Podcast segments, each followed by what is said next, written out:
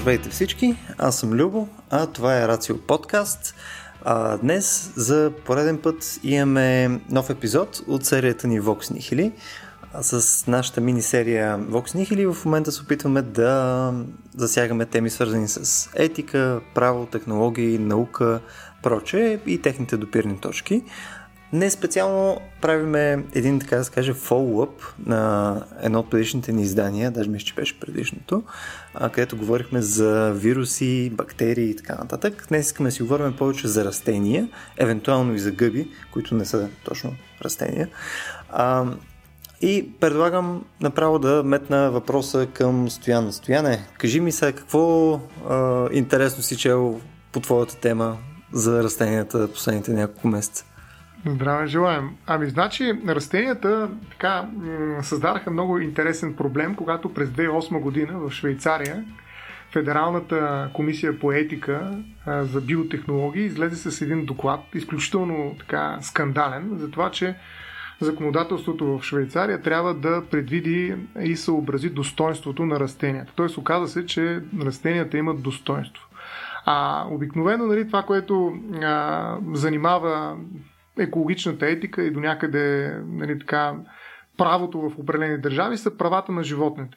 Оказва се обаче, че всъщност има хора, които се опитват да признаят и съответно да извоюват права в полза на растенията, включително базирайки нали, това свое искане на тезата, че растенията имат достоинство. И моята така провокация, идеята, която ми се иска да разгледаме днес, е доколко всъщност тази Федерална комисия по етика а, има основание да търси такова нещо при растенията. Доколко растенията имат достоинство, което евентуално би било основание за признаване на някакви права или пък за някакво специфично морално отношение към тях.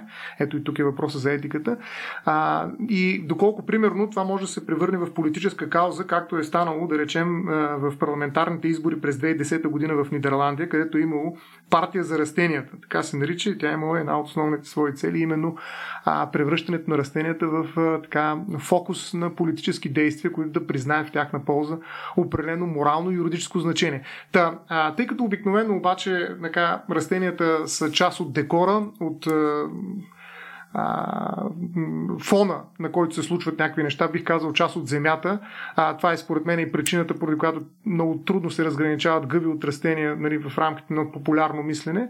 А, ми се иска а, Всъщност, тъй като последно време доста прочетох по този въпрос, а, така Никола да ни разкаже колко всъщност разнообразен, интересен и уникален е светът на растенията, за да можем нали, в този контекст да поставим и да разгледаме дали доколко е възможно всъщност да ги превърнем в част от нашия морален свят и по какъв начин всъщност. Те съзнателни същества ли са, интелигентни ли са, това са много сериозни въпроси, които изглеждат наивно, но всъщност се оказва, че съвременната ботаника а, предлага много любопитни резултати, които се оказват а, с противоречиво морално значение, да го нарека. Така че, Нико, ще се радвам много да ни разкажеш малко повече за растенията от твоя гледна точка като биолог.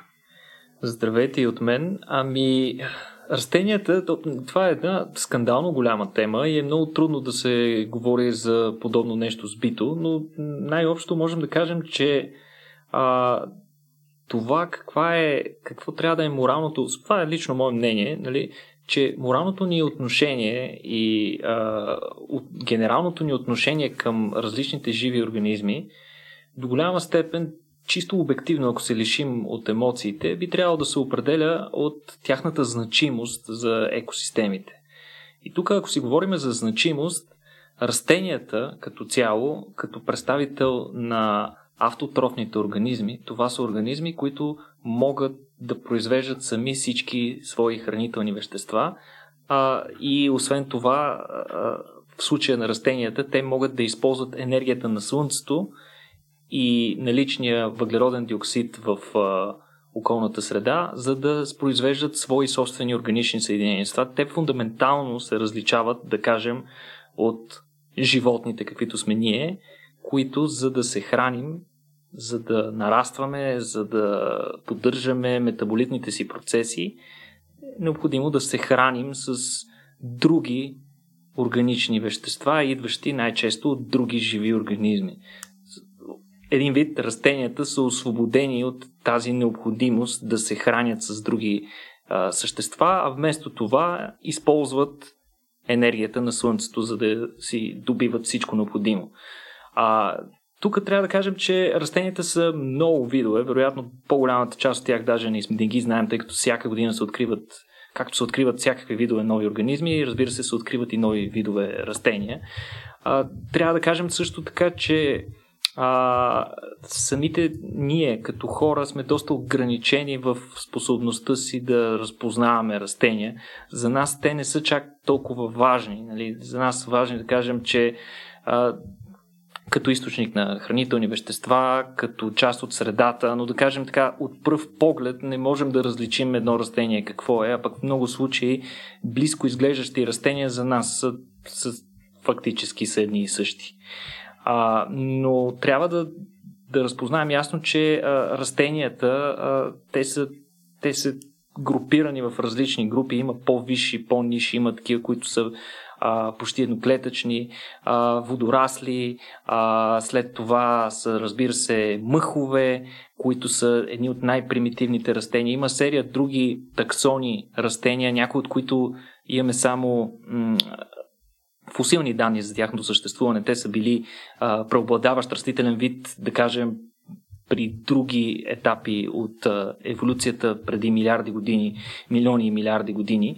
А, например, плауновите, хвощовете. Едно време е имало, сега има съвсем малко видове хвощове, но едно време хвощовете са заемали реално ареала и хранителната ниша на дърветата, съвременните дървета покрито семени, голосеменни дървета, каквито познаваме в момента, изобщо не, не са съществували едно време. Тогава е имало дървовидни хвощове, имало е а, дървовидни папрати, също така такива, каквито в момента днес не са се запазили. И тук едно време, едно време имаш при, при някакви... Стотици милиони години. Стотици милиони години, да. Смисъл. Точно така. А, тази динамика, между другото, следва чисто еволюционните закони и законите на естествения отбор, т.е. условията на средата и а, всички, целият набор от условията на средата определят кои ще са преобладаващите видове растения по същия начин, както това определя кои ще са преобладаващите видове животни, разбира се. Ако сега се случи някакъв глобален катаклизъм, а, при който целият нали, живот бъде засегнат, последствие а, в процеса на възстановяване на този живот и отново рязката промяна на условията може да доведе до такава ситуация, при която след няколко десетки милиона години след този апокалиптичен епизод, а, растенията, които пейзажа, определен от растенията, до голяма степен ще бъде много различен от този, който виждаме в момента. Тоест, някаква голяма част от растенията, да кажем, може да умрат, а пък други растения, които в момента са минорен дял, могат да се възползват от ситуацията и да реализират а, някакъв чисто еволюционен прогрес. Но най-ключовото според мен е факта, че растенията като такива са в основата на всички хранителни вериги. Сега, какво ще рече в основата на хранителните вериги? Искам да поясня много ясно тъй като екосистемите са едни много сложни системи, в които участват страшно много видове, едни се хранят с други или пък си взаимодействат с други. Има непрекъснат обмен на, на вещества и енергия между отделните етажи в тези хранителни вериги, но винаги най-долният етаж е на такива автотрофни организми, в случая да кажем с а, сухоземните екосистеми, това са растения. А, и трябва да кажем, задължително, че колкото по-нисък е етажа в хранителната верига, колкото е по-близко до, колкото е по-близко до растенията, разбира се, а, толкова по-ключов е, ключови са видовете, които обитават този етаж. Иначе казано, в една екосистема, ако започнем да премахваме видове с най-малки последствия за самата структура на екосистемата и за нейния видов състав, би, би, била, би било премахването на най-горния етаж. Това би бил, да кажем, върховият а, хищник. Той разполага с а, най-малко енергия и има най-малко влияние върху екосистемата. Причината за това е, че на, при преминаването от всеки етаж на следващия, т.е. при представете си го да кажем, а, имаме трева, която я бъде а, съвсем прост пример. Трева, която се пасе от някаква тревопастен организъм, който в последствие бива яден от хищник, а този хищник бива яден от втори хищник.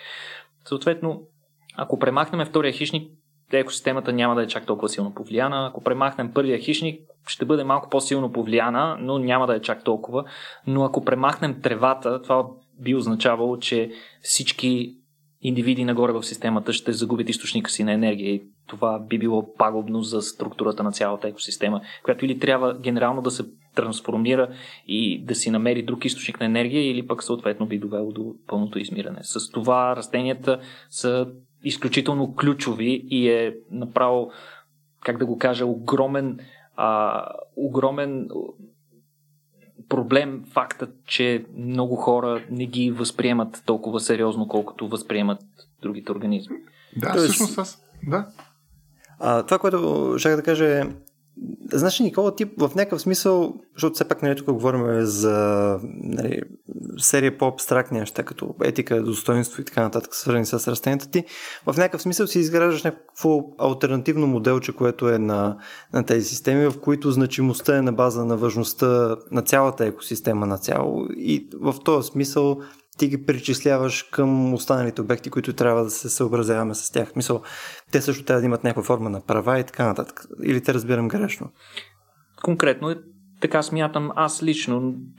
Предполагам, че моят тип логика е, ще бъде доста чужд за доста от другите хора, предвид факта, че аз конкретно съм възпитан да бъда биолог и като такъв често смисъл част от, част от а, възпитанието ми научен е това да подхождам към проблемите извън, доколкото е възможно, разбира се, извън собствените емоции, т.е. да ги поглеждам така по-отгоре.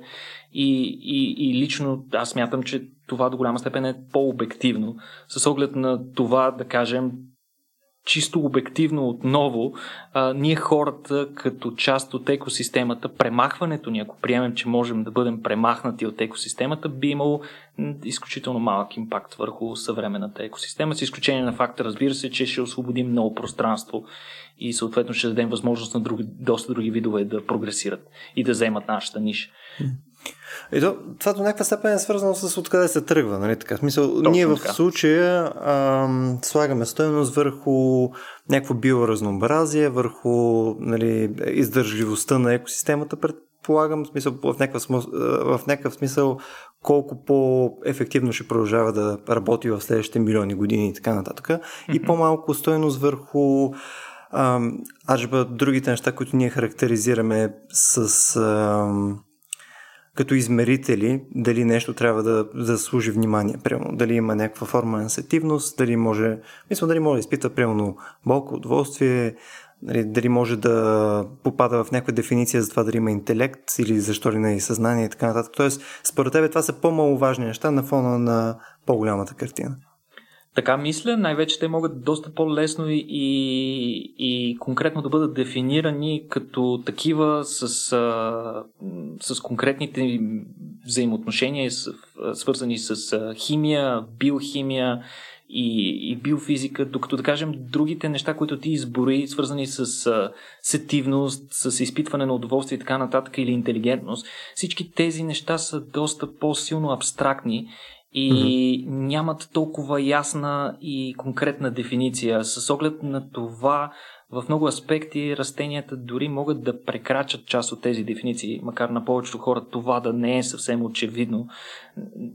Често приемаме за разлика от другите животни, а, и, и, които се движат, често приемаме растенията не толкова като живи същества, ами като част от пейзажа, просто защото те не се движат тъй като ние в процеса на еволюция а, е вървял а, за човека по линия на това, че най-големите предизвикателства и възможности за човека представляват другите животни. Всичко, което се движи е много по-важно. Дори всичките ни сетива изобщо са развити по линия на това ние да можем да проследяваме движение на различни предмети и организми.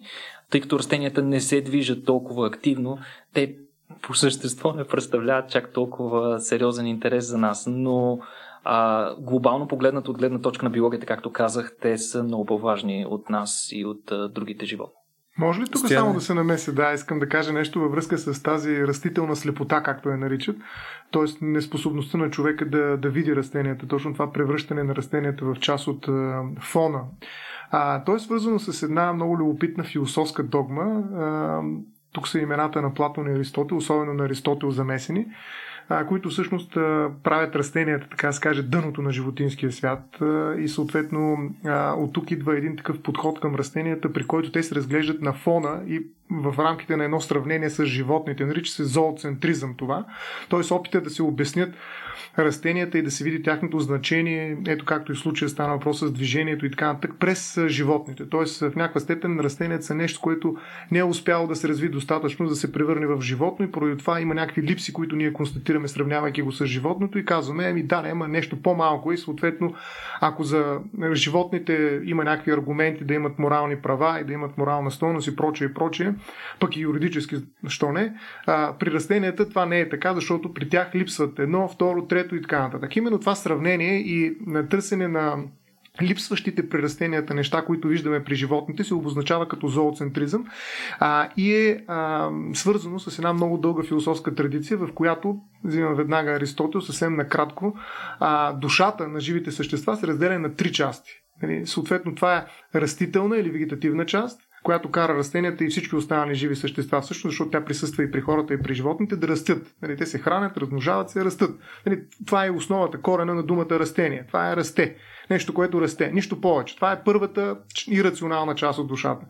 Втората е животинската или усещаща, апетитивна душа, която вече проявява усещания и желания. Нали, затова животното в някаква степен иска да направи определени неща, движи се, търси удовлетворяване на своите потребности много по-активно.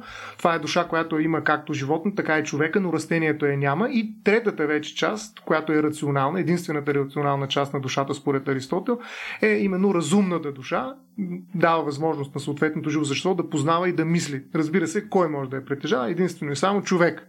А, това го прави уникален, различен както от животни, така и от растенията. Но ако търсим нали, близост нали, в тази иерархия, забележете, нали, това е абсолютна иерархия между различните части на душата, които се появяват поетапно и съответно вървим по стълбата растения, животни, хора, а, на практика показват именно това изключително а, неблагоприятно положение на растителния свят. Нали, то, освен, че е незабележим по някакъв начин, той се смята за а, нещо като камък, който просто расте. Нищо повече. На практика това е скала или нещо, което съществува в нашата околна среда, което просто расте и се размножава. Нищо повече. То не усеща, не възприема, а, по никакъв начин не е интелигентно, камо ли пък разумно. И поради тази причина има една много сериозна разделителна линия, още Аристотел я слага, между растенията и всички останали живи същества. Защото те растенията живеят само като растат. Тоест, тяхният живот се ограничава в това да растат, нищо повече. Няма го това многообразие, което се появява при животните и тая сложност и рационалност, която е характерна за човек. А, оттам всъщност тази догма, която налага Аристотел, минава през почти цялата история на ботаниката до около 50-60 години от днешна дата. А, интересното е, че бащата на ботаниката, той на който всъщност Аристотел е дал своето а, първенство, място, нали, т.е. който го е наследил неговият наследник, Теофраст се казва. А, той е живял от 372-287 преди новата ера, като този човек, баща на ботаниката, може би точно заради неглижирането от страна на Аристотел на растенията, е превърнал ботаниката в една от основните сфери на, своето, на своя живот, съществуване, изследване и прочее. Той класифицира страшно много видове растения а, и смята, че те имат собствена цел и стоеност. Огромното им значение, това, което каза и Никола за съществуването на природата, то е екосистемно значение. На практика огромната част от биомасата на планетата Земя е растителна, е изцяло признато от Теофраст, но за съжаление в последствие Плини а, който така въвежда към така наречените тъмни векове на ботаниката от 200 до 1500 година, вече след Христа. А, така влиза в един много сериозен спор с Теофраст, отстранява нали, неговите проучвания като значими и всички следващи ботаници, като Цезал Папино, Дела Порта, картезианство, което и животните дори вкарва в някакси ролята на автомати, а, Нютон, Джон Лок, това са все имена, които се занимават и с емпирична наука вече. Франсис Бейкън също така смятат растенията за нещо коренно коренно различно от всички останали живи същества. Ето, например, Франсис Бейкън казва, че липсва централизирана природа, т.е. много от ботаниците търсят сърцето и даже един от тях го намира, между другото, но това е друг въпрос. А, при растенията, т.е. органа, който е централен за тях, който има значение. В последствие се оказва, че това не е сърцето, разбира се, а мозъка, но така или иначе липсата му се оказва една непреодолима пречка пред включването на растенията така в оная горна част, нали, камера на живота, в която са животните и хората, както и липсата на необходимата за живота топлина. Всъщност Франсис Бейкън показва като една от пречките, която не може да бъде преодолена от растенията. Виждате, това е антропоцентризъм в чиста форма или, пак казвам, малко по-разширени е зооцентризъм, защото тези две неща, централизирана природа, т.е. централен орган, който по някакъв начин контролира тялото, а, било то сърце или мозък, както и температура, топлина, кръв или каквото искате друго, което по някакъв начин осигурява една а, затоплена а, такава среда, в която се осъществява живота на съответния организъм, а, са неща, които се притежават от, и от животните, и от хората. А, така че а, има много сериозна традиция в ботаниката, която между другото се развива паралелно с християнството, но християнството ще кажа малко по-късно, а, която отрежда, за съжаление, много неблагоприятно а, положение на растителния свят и го прави наистина невидим дори на емпирични учени, които в крайна сметка влизат в тази парадигма а, и преповтарят на практика казаното от Аристотел. Това е много характерно наистина за ботаниката в Европа, имам предвид. Това бяха доста неща стояне. Право ни заля. Ами да, да, смисъл, определено има много сериозно проучване. Има страшно интересни автори, които а, така са изследвали много сериозно историята, културната история на растителния свят. А, и ари, ако искате да продължа с християнството, а, има много големи упреци, защото не тази наука, както по времето на тъмните векове на ботаника, така и после при Ренесанса. А, всъщност цялата ботаника е била, както видяхме, ако, ако препратим към епизода с чумата и науката медицина, която е била свързана с астрономията. Тук пък цялата тази ботаника, която се е развивала, е била свързана и много тясно обоснована с философските съждения на Аристотел. А, и те се вързвали с християнството, защото има много сериозни обвинения спрямо християнството, защото узаконява доминираща позиция на човека спрямо природата, тъй като природата е нещо пасивно, което трябва да бъде използвано за целите на, на човека, който е не просто не е господар, ами в някаква степен не е, не е а, нали, клиент. Той, той използва всичко това, което тя създава и едно дърво е ценно, защото то дава плодове на хората. А, това е довело до създаването на специална част в а, теологията, християнска екотеология, която се опитва да покаже, че всъщност Библията а, поставя човека в ролята не на деспот, а в ролята на стопанен на природата. А, но въпреки това много повече са местата в Библията, в които човекът е стопанен, но на точно определена част от природата, именно на животинския свят, на животните, докато растенията са обикновено изолирани и смълчани. Един от много сериозните примери, които се дават в този смисъл, е договорът, който се изключва между Ной и Господ. Какъв е този договор и кои са страни по него? Като се замисли човек, нали, така, а, в първия, а, това показва отново нашата растителна слепота, а, нали, човек не се замисля в крайна сметка, кои ми всички живи същества. Да, ама не е така. Но изключва договор след като потопа нали, е приключил и Бог обещава, че няма да повече да повтаря подобно нещо и няма да унищожава никога целия свят, всички живи същества, имам предвид. А, и това нещо той изключва като договор и поема ангажимент към хората и забележете животните. В кораба на Ной няма нито едно растение, което е съхранено. А има много растения, които а, нали, биха били унищожени от потопа. Но те не са нищо повече, освен околна среда. Нали, те ще се появят отново в момента, в който водата се отдръпне. Не е нужно да ги спасяваме. Защо? Защото те не са живи същества в смисъла, в който са животните, част от които в крайна сметка са и по някакъв начин хората. Тоест, а, потопа, това радикално събитие, което се случва в а, библейската история, а, по някакъв начин е абсолютно нечувствително към растенията. Нали, това са неща, които просто ще се възстановят от себе си. Нали, те са някаква даденост, която ние нямаме ангажимент към нея. Ето го, къде е стопанина, за който говори нали, християнската екотеология. Нали, ние нямаме, дори нали, в някаква степен този договор няма ангажимент към растенията, а, те действително да бъдат защитени и съхранени в света, в който живеем. А, така че а, растенията определено а, така, са маргинализирани в а, библейската история, макар че в нея може да бъдат открити определени растителни метафори, има много любопитни а, такива притчи за трите дървета, примерно, които искат да, дървета, които искат да си из, из, из, изберат цар и така нататък и така нататък, но те са метафорични, те имат за цел да а, кажат някаква пулка на читателя, а не толкова да покажат, че растенията са живи същества. А, и в този смисъл, а, в някаква степен аз смятам, че има основание тази критика, а, която се обединява с Аристотел и става изключително мощна догма наистина, а, в ботаник, която сега чак, нали, пак казвам, преди няколко десетилетия започва да а, така се пропуква в резултат от много, много сериозни изследвания, които се извършват в съвременната ботаника. Да, в крайна сметка нали, тази маргинализация нали, на растенията не е нещо ново. Нали, това, това разбираме от не, този исторически Въобще. очерк, нали, включая и, и Библията и така нататък. Мисъл, ние в някакъв, в някакъв много базов смисъл виждаме, че бидейки те толкова различни от гледна точка на движение и така нататък от нас или от животни, те практически губят същото значение от гледна точка на риск. Тоест, това, че ние просто не сме свикнали на същото как да го кажа, течение на време, нали, да е по същия начин за нас, просто ги, ги а, игнорира в някакъв смисъл. Е, наскоро бяхме си говорили с а, Снежи, имаме долу лалет в нашата градинка и сега нали, има някакви дъждове, има някакво малко по-тъмно небе през, през деня. И примерно те си цъфват туалетата сутринта, отварят си цвечетата, нали, смисъл стават такива широки а, отгоре.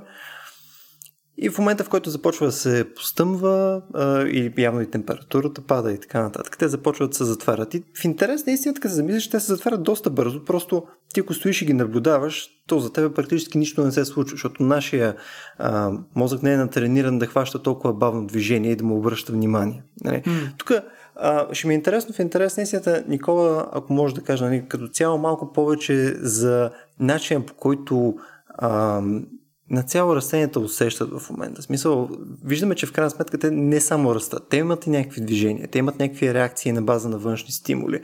Било то светлина, било то топлина, било то допир. Сега, примерно, знам, че имаше тук поправим Никола, ако греша, но мисля, че беше примерно при домати и сходни растения, които знаят, че примерно биват накацани от вредители. Нали, Тоест, имат е, евентуално растения, които може да комуникират помежду си по някакъв начин. Тоест, как работи цялата тази схема? Смисъл и различава ли се съществено между видовете? Разбира се, растенията като всички други животни са доста различни помежду си и подхождат различно към предизвикателствата на околната среда. Аз тук ще се върна малко на това, което каза Стоян и което е може би най-определящото за маргинализацията на растенията и това е може би факта, че те не се движат. А това, че не се движат и, и че е ясно от край време, че те нямат такава нервна система, каквато имаме ние, буквално във всички учебници по биология си пише ясно, че те нямат нервна система, ги прави доста чужди на нас самите. Направо не ги възприемаме като живи, просто защото изглежда сякаш те не могат да усещат околната среда. Това обаче не е така. И развитието на науката през последните 200 години ни даде предостатъчно примери че това не е така. Самите ние като Любо, който наблюдава лалетата от балкона си, можем да видим, че растенията доста добре реагират на, въпреки че не могат да се, не могат да се движат, не могат да излязат от мястото, където са вкоренени и да побягнат на някъде, ако дойде да кажем някакъв вредител. Въпреки това те доста а, умело реагират на промените на околната среда и обработват информацията, която идва от околната среда, като реагират по съответния начин, макар че тази реакция е доста по-бавна. Тоест, до някаква степен ние сме в плен на измеренията, на времевите измерения, в които ние, сме, ние се намираме. Може би тук трябва да се замислим дали за а, някаква бактерия, която живее в рамките на няколко часа, според мен за нея ние също не сме живи, просто защото ние живеем в съвсем различно времево измерение на нея. Също се получава, като, се, като започнем да се сравняваме ние с растенията. Те също реагират. А, също от а, известно време се знае, че те имат хормони, между другото. Те се наричат растителни хормони и е цяла огромна палитра от органични съединения, които растенията използват за да комуникират, за да предават информация от една част на тялото си до друга, а понякога и между отделните растения. Като а, дори познанията ни за тези хормони вече активно се използват и за стопанска цел. А, може би всички сте чували, а, че бананите се белят зелени И това е така, защото когато се наберат зелени, бананите са много по-трайни и съответно могат да бъдат транспортирани от далечните места, където те биват произведени, до основните места, където те биват консумирани от развития свят, например. Тези банани, да кажем, които идват от Еквадор, най-лесният начин да бъдат пренесени не е с самолет, а е с кораб, съответно най-ефтиният транспорт за големи количества товари на голямо разстояние, но това отнема време. Бидейки зелени, те не се подават толкова на мачкане, така че лесно могат да бъдат транспортирани, но пък не са сладки, когато пристигнат. Как ги правят сладки? Това, което малко хора знаят е, че фирмите, които се занимават с логистика на банани, имат на съответните места, където биват прияти, бива прият товара с банани, имат специални газови камери. В тези газови камери а, те буквално поставят всички новопристигнали зелени банани и ги опушват, се нарича метода. Всъщност ги третират с един газ, който се нарича етилен. Етиленът е растителен хормон, който по принцип растението а, отделя разтворен в, в, в соковете си, за да сигнализира, че плуда трябва да започне да зрее активно. А, това, това е активен процес, това не е пасивен процес, при който плуда просто от само себе си минава през някакъв цикъл. Всичко това е плод на някаква сигнализация. Да кажем, ако няма необходимите условия, ако да кажем в момента времето е ужасно, растението добива малко енергия, то никога няма да изпрати необходимите сигнали и съответно озряването ще се забави. Та след като се опушат тези бананите, това активира програмата им на зреене и те започват да зреят и от зелени стават жълти. В последствие, както сме виждали, те продължават процеса си, докато започват да презряват. А, може би, не знам дали сте обръщали внимание, но ако държите банани и ябълки на едно място в а, дома си, може би сте обърнали внимание, че бананите зреят по-бързо. Това е защото плодът на ябълката отделя също такъв етилен, който пък ускорява а, изгниването на, на, на бананови. Това е, това е много интересен пример, но отново нали, редица хора биха казали, ами хубаво е, окей, ма това какъв, как, как, как, по какъв начин прави растенията по-интересни, как можем да им вменим някакви чувства, като това просто може би е някаква програма, която те следват.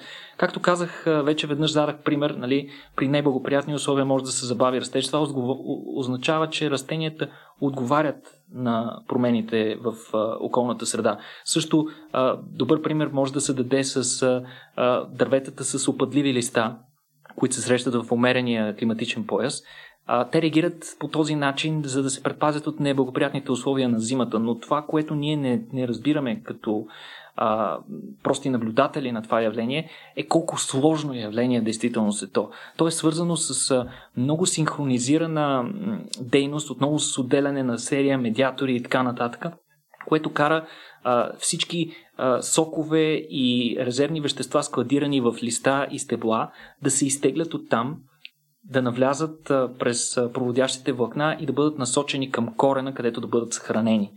Това нещо се прави нали, с цел а, спестяване на ресурси, след което а, някои от проводящите тъкани биват затворени, за да се предотврати навлизането на паразити през пролета, преди растението да се е развило. И изобщо всички сокове се изтеглят, за да може пък ниската температура да не причини а, напукване на стеблата на растението, които пък вече пролетат да могат отново да бъдат използвани. Но отново се връщам на нервната система, което е основният проблем. На нас ни е трудно да приемем същества, които нямат нервна система за живи, да ги можем да ги възприемем. Само, че растенията много често проявяват много бързи реакции, много по-бързи реакции от тези, които бихме, можем, бихме могли да обясним просто с отделянето на някакви а, хормони или химични фактори, които трябва да пропътуват цялото разстояние от единия край на растението до другия. Понякога растенията реагират много по-бързо. И сега тук това са вече съвсем нови открития. А, не се е знаело как се случва това нещо. А, отново се е предполагало, че става дума за, за обмяна на такива хормони, която просто по някакъв начин е ускорена, но нищо от резултатите не е обяснявало това. Така че а, учените, това, което те направили, е, че те са охладили различни растения, т.е.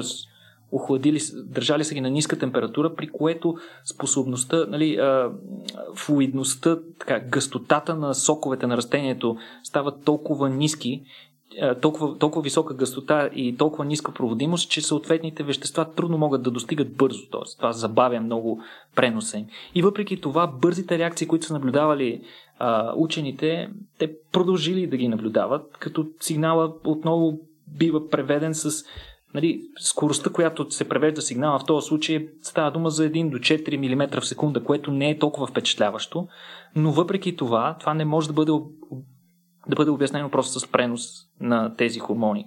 И затова учените са открили, че а, през клетъчната стена на растенията има едни специални каналчета, които се наричат плазмодезми. И между тези каналчета а, учените са установили, че се предават електрически сигнали. Електрически сигнали, за които се предполага, че са вследствие на отваряне на калциеви канали. Калциеви канали, които освобождават калций, който се съхранява вътре в самата клетка в едни депа. Освобождаването на тези калциеви канали води до едно явление, което се нарича деполяризация. Нали, сега, тук цялото нещо започва много да прилича на неврони, нали така? Само, че тук трябва да кажем, че не става дума за специализирани клетки, неврони, а буквално всяка клетка в растението има тази способност. Това е нещо изумително. В случая изглежда сякаш клетките на растението не са толкова специализирани, а са мултифункционални. Това е основната разлика, може би, между растенията и животните, че животните, за да реагират бързо, се е наложило да силно да диференцират клетките си, като всеки тип клетка трябва да изпълнява определен тип функция много бързо. Докато растенията, тъй като техният живот не е свързан с необходимостта да се извършват мигновенни реакции, те са развили способност на, на а, универсалност на клетките. Така че всяка клетка може. Е, една огромна част от клетките може да служи за като проводяща тъкан и огромна част от клетките явно могат да предават, предават и електрически импулси помежду си. Сега, тези електрически импулси се е доказано, че имат роля в абсолютно всички физиологични процеси при растенията. Това са, например, фотосинтеза, дишане, растеж, опрашване, оплождане, плодозреене, дори на ниво клетка, на ниво генна експресия, всички тези неща се контролират от тези електрически импулси, които се разпространяват, макар и доста по-бавно. Сега, знаете, че при миелинизираните неврони на човека, да кажем, скоростта може да достига до 300 км в час, км в секунда, аз не знам колко точно беше, но беше изключително бързо. А, при растенията няма, изглежда нямат нужда и чисто еволюцията не ги е притиснала да развият подобен род проводяща тъкан. Другото, което а, Ставро каза е, и е много важно, че те нямат централизиран орган, нямат сърце, нямат мозък. Да, ама защо е това нещо? В смисъл, има два подхода на това нещо. В единия случай ти развиваш такъв централизиран орган, който ти дава много по- голяма продуктивност за съответната функция, която изпълнява този централизиран орган, който се превръща нещо като генерал, който ръководи а, функциите на останалите органи, но така ставаш много по-уязвим, защото в момента, в който бъде поразен този орган, ти приключваш. Някой, ако ни застреля в сърцето или в главата, ние няма да се възстановим. Растенията имат друг подход. Те често губят части от тялото си, защото или са много големи, или просто свързано основно с факта им, че са в основата на хранителната верига, биват изяждани, да кажем. И затова поддържането на такъв жизнено важен орган за тях не е предимство, напротив. Те отново залагат на универсалността по такъв начин, че ако бъде изядена някаква част от тялото им, друга част веднага да може да вземе тази функция. Затова те са решили проблема просто по друг начин. А това, че не го разпознаваме като, като разумен, е съвсем друга тема. Иначе има и страхотни примери, например, тъй като Любо спомена сетивност. Нека да си говорим за сетивност при растенията. Абсолютно излишно е да говорим, че растенията проявяват сезонност. Те а, ясно усещат, предусещат а, как се развиват климатичните условия по такъв начин, че да могат да реагират, да реагират най-разумно спрямо това.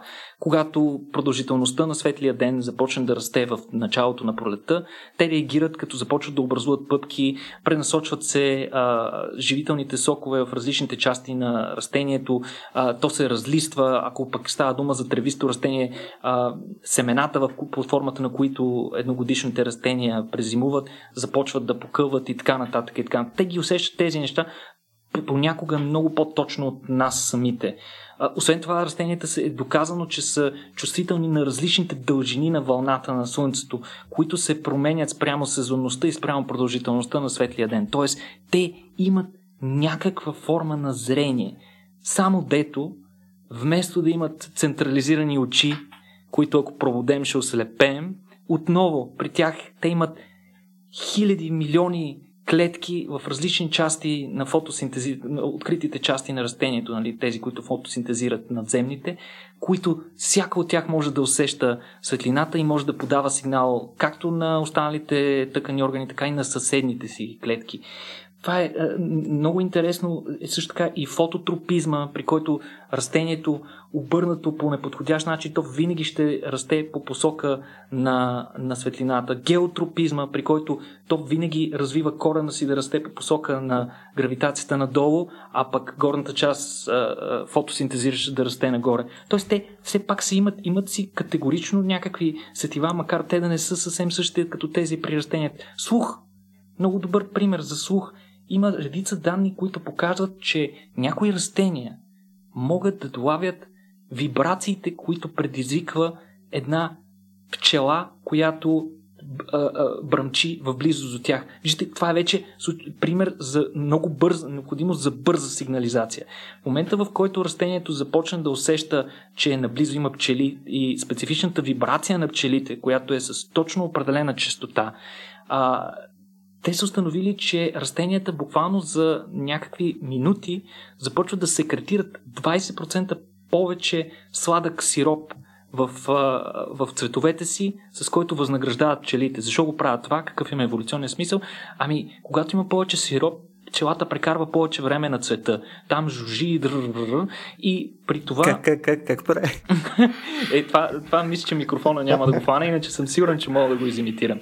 Но пчелата се върти вътре в цвета, прекарва повече време, по-готино е, по-често ще ходи на това растение, следователно тя трупа повече а, полен по повърхността си и може с по-висока вероятност да го пренесе на друго растение, с което да осигури опложенето на другото растение и съответно оцеляването, оцеляването на вида. Това е невероятен пример. Също има такива примери за растения, които чувстват а, а, вибрациите, които се предизвикват от насекоми или гасеници или съответно техните ларви, ларвите на насекомите, които докато ги гризат, докато гризат техните а, листа или стебла, те могат да усетят тези вибрации и да ги да ги детектират като заплаха. Какво прави вследствие на това растение? Ами, ако, и тебе, ако тебе те гризат, също ще го приемеш като заплаха, не нали смисъл. Така е, така е, но любо, нас ни гризат какви ли не неща, разни бактерии, лицеви черви, не винаги го усещаме обаче, нали така? Точно така. но растенията могат да го усетят това и да отделят, да реагират. Те реагират на това нещо. От една страна могат да пренасочат метаболитните си активности към производство на вторични метаболитни, разни отрови или пък вещества, които потискат храносмилателната система на тези растителноядни същества, с което да им попречат да ги изяжат. Другия вариант, по който могат да реагират някои растения и те го правят, е, че те могат не просто да усетят, че някой ги гризе и да усетят звук, те могат да продуцират звук. Те могат чрез определени вибрации които се причиняват най-често от ефекта така наречената кавитация. Кавитация представлява процеса, при който сливането на мехурчета в а, някаква течност води до отделяне на енергия под формата на някаква вибрация. И тези вибрации, които се извиват, развиват на ниво проводяща тъкан, могат да се излъчат от растението и то този сигнал реално, представете си го като крещене. Растенията буквално крещат, а, ядат ме! Обаче този сигнал не е предвиден просто да се оплаква и да измрънка растението. То може да е насочено към други организми, които пък се хранят с насекомите, които в момента заплашват това растение. И по този начин растението да, да повика на помощ други организми, които да го спасат от нашествието. Но не други растения. може, може. Има и доста примери за сигнализация с други растения. Аз предлагам затова а, допълнително да си говорим в, в, в, в последствие. Но, но, но всичко това са едни страхотни примери за това как растенията реагират. Също има и много готини клипчета, таймлапси на дървета, които като биват заснети през целия ден, се вижда, че има динамика на позицията на позата на растението в зависимост от, от времето на, ден... на денонощието. Когато е вечер, а, буквално клоните спадат надолу, а, а, листата се обръщат надолу и, и то минава в един режим на изчакване. Докато а, при първите а, лъчи на сутринта, растението буквално се надига и, и това нещо се осигурява от така наречения тургор, това е вътрешното налягане на растителните клетки, то се повишава, растението буквално се надига, което осигурява повече площ, с която то поема а, слънчевата светлина, която нека не забравяме, това е неговата основна храна с помощта на енергията, която добива оттам, тя използва за, да, за всичките си метаболитни процеси, включително и за растежа. Значи, Никола, да разбирам, че ако имаше партия за растенията в България, ти щеше си там поне някакъв а, заместник а, нещо. Не, не, мен просто, просто генерално. Смисъл, ми е... толкова прочувствено го каза цялото това нещо. Аз направя тук толкова примери неща. Основното нещо, което разбрах в интерес на истината е, че ако утре искам да изема на зелена салата и отида в градината, първо ще ме чуе, след това ще ме види цялата зелена салата, след това ще усети как е късам, след това ще се развика, ще боли докато я ям, въобще е смисълта е някакъв хорър фест цялото искам, нещо. Искам, искам нещо друго важно да кажа. А, това е, може би, една от големите ползи на растенията е факта, че нямат а, такава рецепция за болка. А, това може би помага доста на вегетарианците, но със сигурност помага на растенията, тъй като те толкова често биват лишавани от части от тялото си, че за тях това дори не е вредно в интерес на истината. Не знам дали знаете примера за патиците в Англия, които бивали, преследвани а, до, буквално до средата на миналия век и избивани от фермери, за които смятали, че на пролет, когато започва да изниква житото, патиците, които пасат а, филизите, които излизат а, от а, земята, реално ги лишават от по-добра реколта. И те почнали да ги избиват и падците намалели. Това, което обаче веднага установили а, билозите е, че а, значително намаляване в реколтата на жито. Никой не знае на какво се дължи. Следователно, те извършили допълнително изследване, при което установили, че филизите, терените на жито, които бивали оставени безпрепятствено, за безпрепятствен достъп на патици, които пасели, растяли много по-бързо. Тоест понякога пък тук има някакво взаимодействие нали, между, а, между растения и животни, което наблюдаваме, при което гризането на патиците по някакъв начин сигнализира на растението, по-бър... че трябва да има по-бърз растеж. Това е много интересно. Нали, на пръв поглед е леко контраинтуитивно, защото той инвестира повече ресурси в това, но незнайно защо го има това нещо като факт и наистина а, фермерите са спрели да избият патици и съответно и до ден днешен се смята, че те помагат за реколтата с жито. А иначе специално за Любо искам да дам един друг хубав пример. Памет при растенията. Нали, това, това пък звучи вече съвсем абстрактно. Какво па значи памет? Са? Ще помни, че съм бил. А, така, тъй да добавя нали, към твоето, освен, че нали, си го взел и си го изял, това, което си оставил, е запомнило, че си бил ти. Злопаметно. Злопаметно, да. Нали? Но а, в случая са били а, е, е, една интересна а, ботаничка е направила много интересен експеримент, конкретно с мимоза. Мимозата, както знаете, е едно от растенията, които най- най-трудно е при него да отречем, че а, животните имат реакции. Тъй като мимозата, когато я докоснете, сигурно всички сте ходили по ботанически градини, тя не е естествен обитател на България, а, но всички сте ходили по ботанически градини или сте гледали клипчета, при които срамежливата така наречена мимоза, като я пипнете, тя прибира листата си навътре. Тя това го прави с цел да затрудни растителноядните животни да я ядат. Защото когато се свие, от една страна листчетата са по-трудно достъпни за гризящи, растения, за гризящи животни, от друга страна започва да изглежда като изгнила и така болно изглежда растението, растителноядните животни не го харесват и не го ядат. Сега, тя това, което е тествала при това растение, това, тази реакция е мигновенна, между другото. Като докоснете, реакцията е буквално под секунда а, листенцата се свиват. Та въпросната ботаничка, това, което е направила е, че тя е стандартизирала стимул, Нали, защото като ги пипаме, това не е стандартен стимул. Ти веднъж мога да пипнеш с лявата си ръка, веднъж с кокълчетата, веднъж с а, палеца. Нали, не е много стандартен стимул. Тя е изработила стандартен стимул, който представлява една релса, по която саксията с мимозата се спуска и пада на, а, на меко долу.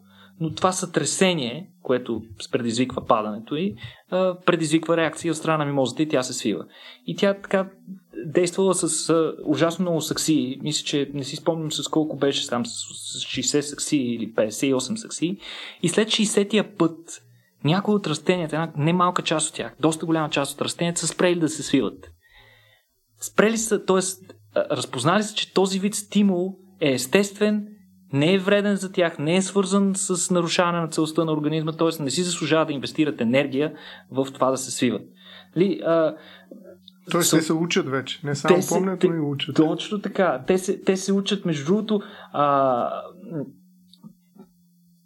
разбира се, хората са поставили под съмнение това, са казали, че просто а, живо, а, съответните растения са изчерпали енергията с помощта на която могат да се свиват, но се оказало, че това не е така. Били направени контролни експерименти, които показали, че не е това причината и още повече тази памет е била регистрирана един месец след като бил заучен стимул. Един месец след това същото растение го пускате на тази релса и то не се свива.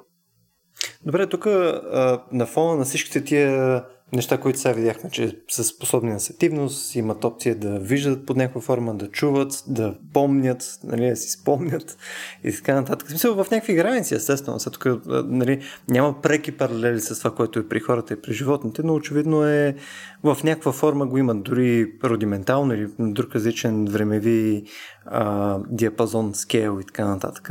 Мисъл, имайки всичките тези неща предвид стояне, това не ги ли кара да са практически много добър кандидат именно за това, което ние дефинираме като нали, неща, които трябва да имат под някаква форма права или някаква форма на етика да се прилага при тях.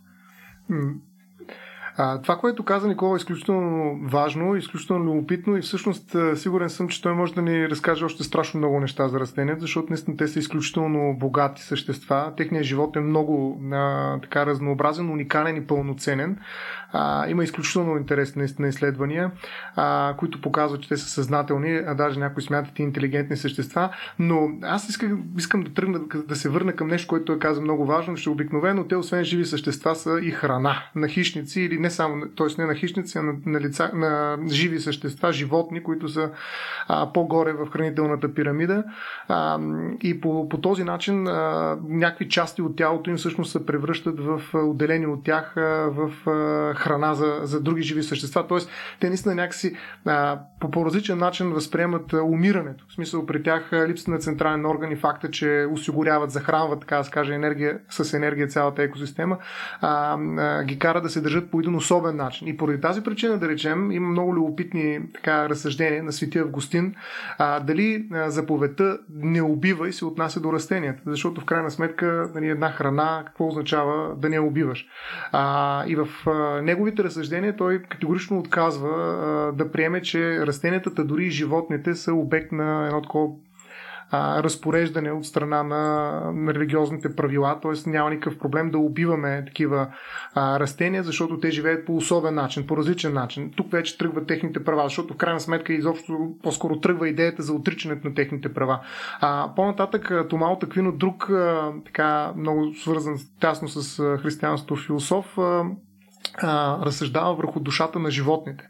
И той смята, че това е продължение за това, което говорих преди малко, преди известно време всъщност, но а, за него единствено и само човешката душа може да преживее смъртта и да съществува в рая, нали, в някакво друго различно състояние, докато душата на животното е свързано с неговото тяло и ако убием тялото на животното, умъртвим тялото на животното, умира и неговата душа. Тоест животни, които са оцелели след смъртта си, в рая няма. Ако има някакви животни в рая, то ще са от самия рай. Изобщо Томал Таквина не поставя въпроса за душата и нейната безсмъртност при отношение, по отношение на растенията. Тоест, за него растенията тотално не са включени в този разговор, който още веднъж показва, че те просто растат. Ние може да ги отрежем, те пак ще растат. А, може да ги опитомим, едно всъщност превръщане на растенията в градинарски растения. Точно това. Ние ги покоряваме, режем ги, някакви части от тялото им или изцяло а, отделни индивиди растения се премахват, подреждат се и така нататък. Същата работа и с земеделските култури. Нали? Там а, така, а, въздействието спрямо растенията няма по никакъв начин аналогия с това, което правим с животните. Нали? Това би било някаква степен нарушаване на тяхната телесна неприкосновеност, но а, тяхното тяло се държи по такъв начин и има такова предназначение, че идеята му е да бъде по някакъв начин нарязано на салата, а, премествано, подрязвано и какво ли още не. Нали, дъвкано и прочее. В смисъл, че а, наистина а, при растенията а, идеята за правата, които минават в някаква степен през достоинство и неприкосновеността на тялото, на телесния интегритет, не работи тази идея. А, съвсем различна обаче е позицията, която вземат източните религии, ако разгледаме малко по-подробно. Примерно в а, Махабхарата има много любопитни а, така, правила, които са свързани с това да не се причинява вреда на растенията.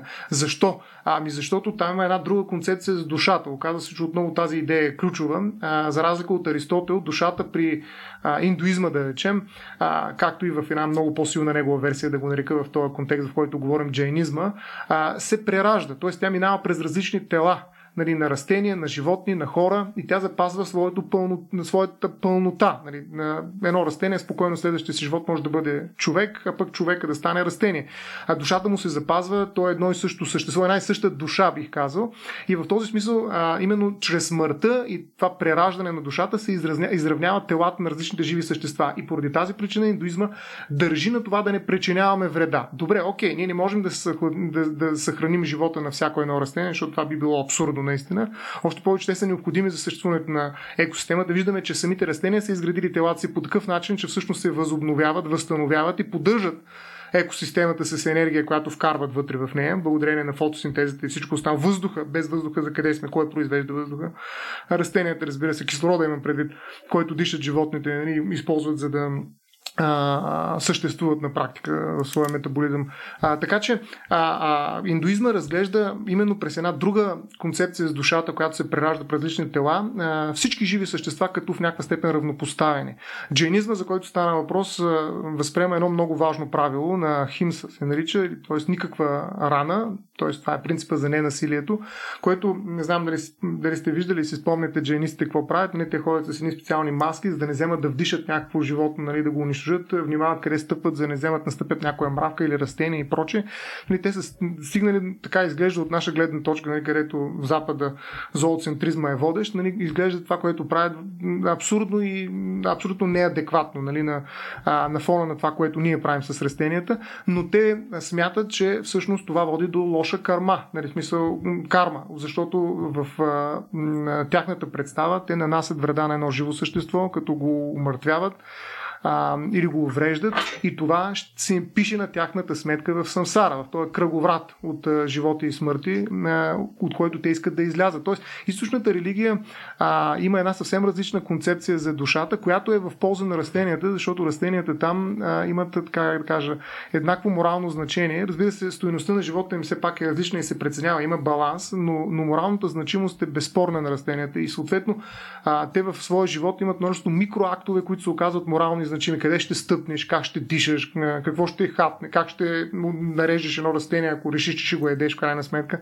Тоест ангажимента и моралният ангажимент към живите същества надхвърлят далеч животинското царство, какъвто морален ангажимент се опитват да речем екологични движения в Европа да а, обосноват в а, нашия контекст а, и включително да го превърнат в нещо, което звучи като права на животните. Това при растенията нали, няма как да се случи.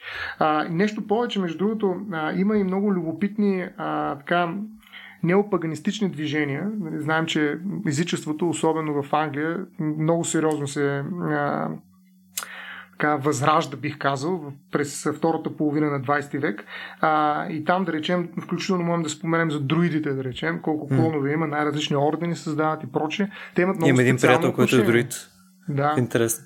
Друид, да. друид, друид, знаете името друид идва от дъб. Нали? Те почитат страшно много дъбовете и смятат, че е, установяването на личен контакт с тях е тайната а, през която всъщност те могат да стигнат до душата на природата. Тоест това за тях е изключително важен акт, нали, да установят контакт, забележите, личен с дърво. За тях дърветата са изключително ценни а, живи същества. А нещо, което нали, виждаме как противоречи и нали, влиза в някаква степен, може би този конфликт нарочно е изострен с християнството. Езичеството и християнството имат много ясна и то противоречива, взаимно противоречива позиция по отношение на растенията. Растенията в момента, в който някой тръгне да говори много за растенията и да ги възвеличава, нали, ще се превръща в физичник. Нали, защо? И, и може би Езичес точно заради това го прави, за да се разграничи от християнската догма, нали, която а, стои срещу него в борбата за нали, а, вярата на хората. А, така че а, друидите са само един, между другото, от а, народите, които вярват в а, дървото на живот, нали, в тези свещени дървета, които се почитат, нали, наистина а, са нещо, което в някаква степен се води извор на, на, на света. Има ако ми, ако ми позволите, митологии. Ако да? ми позволите да се вклиня тук, докато сме още на дърветата,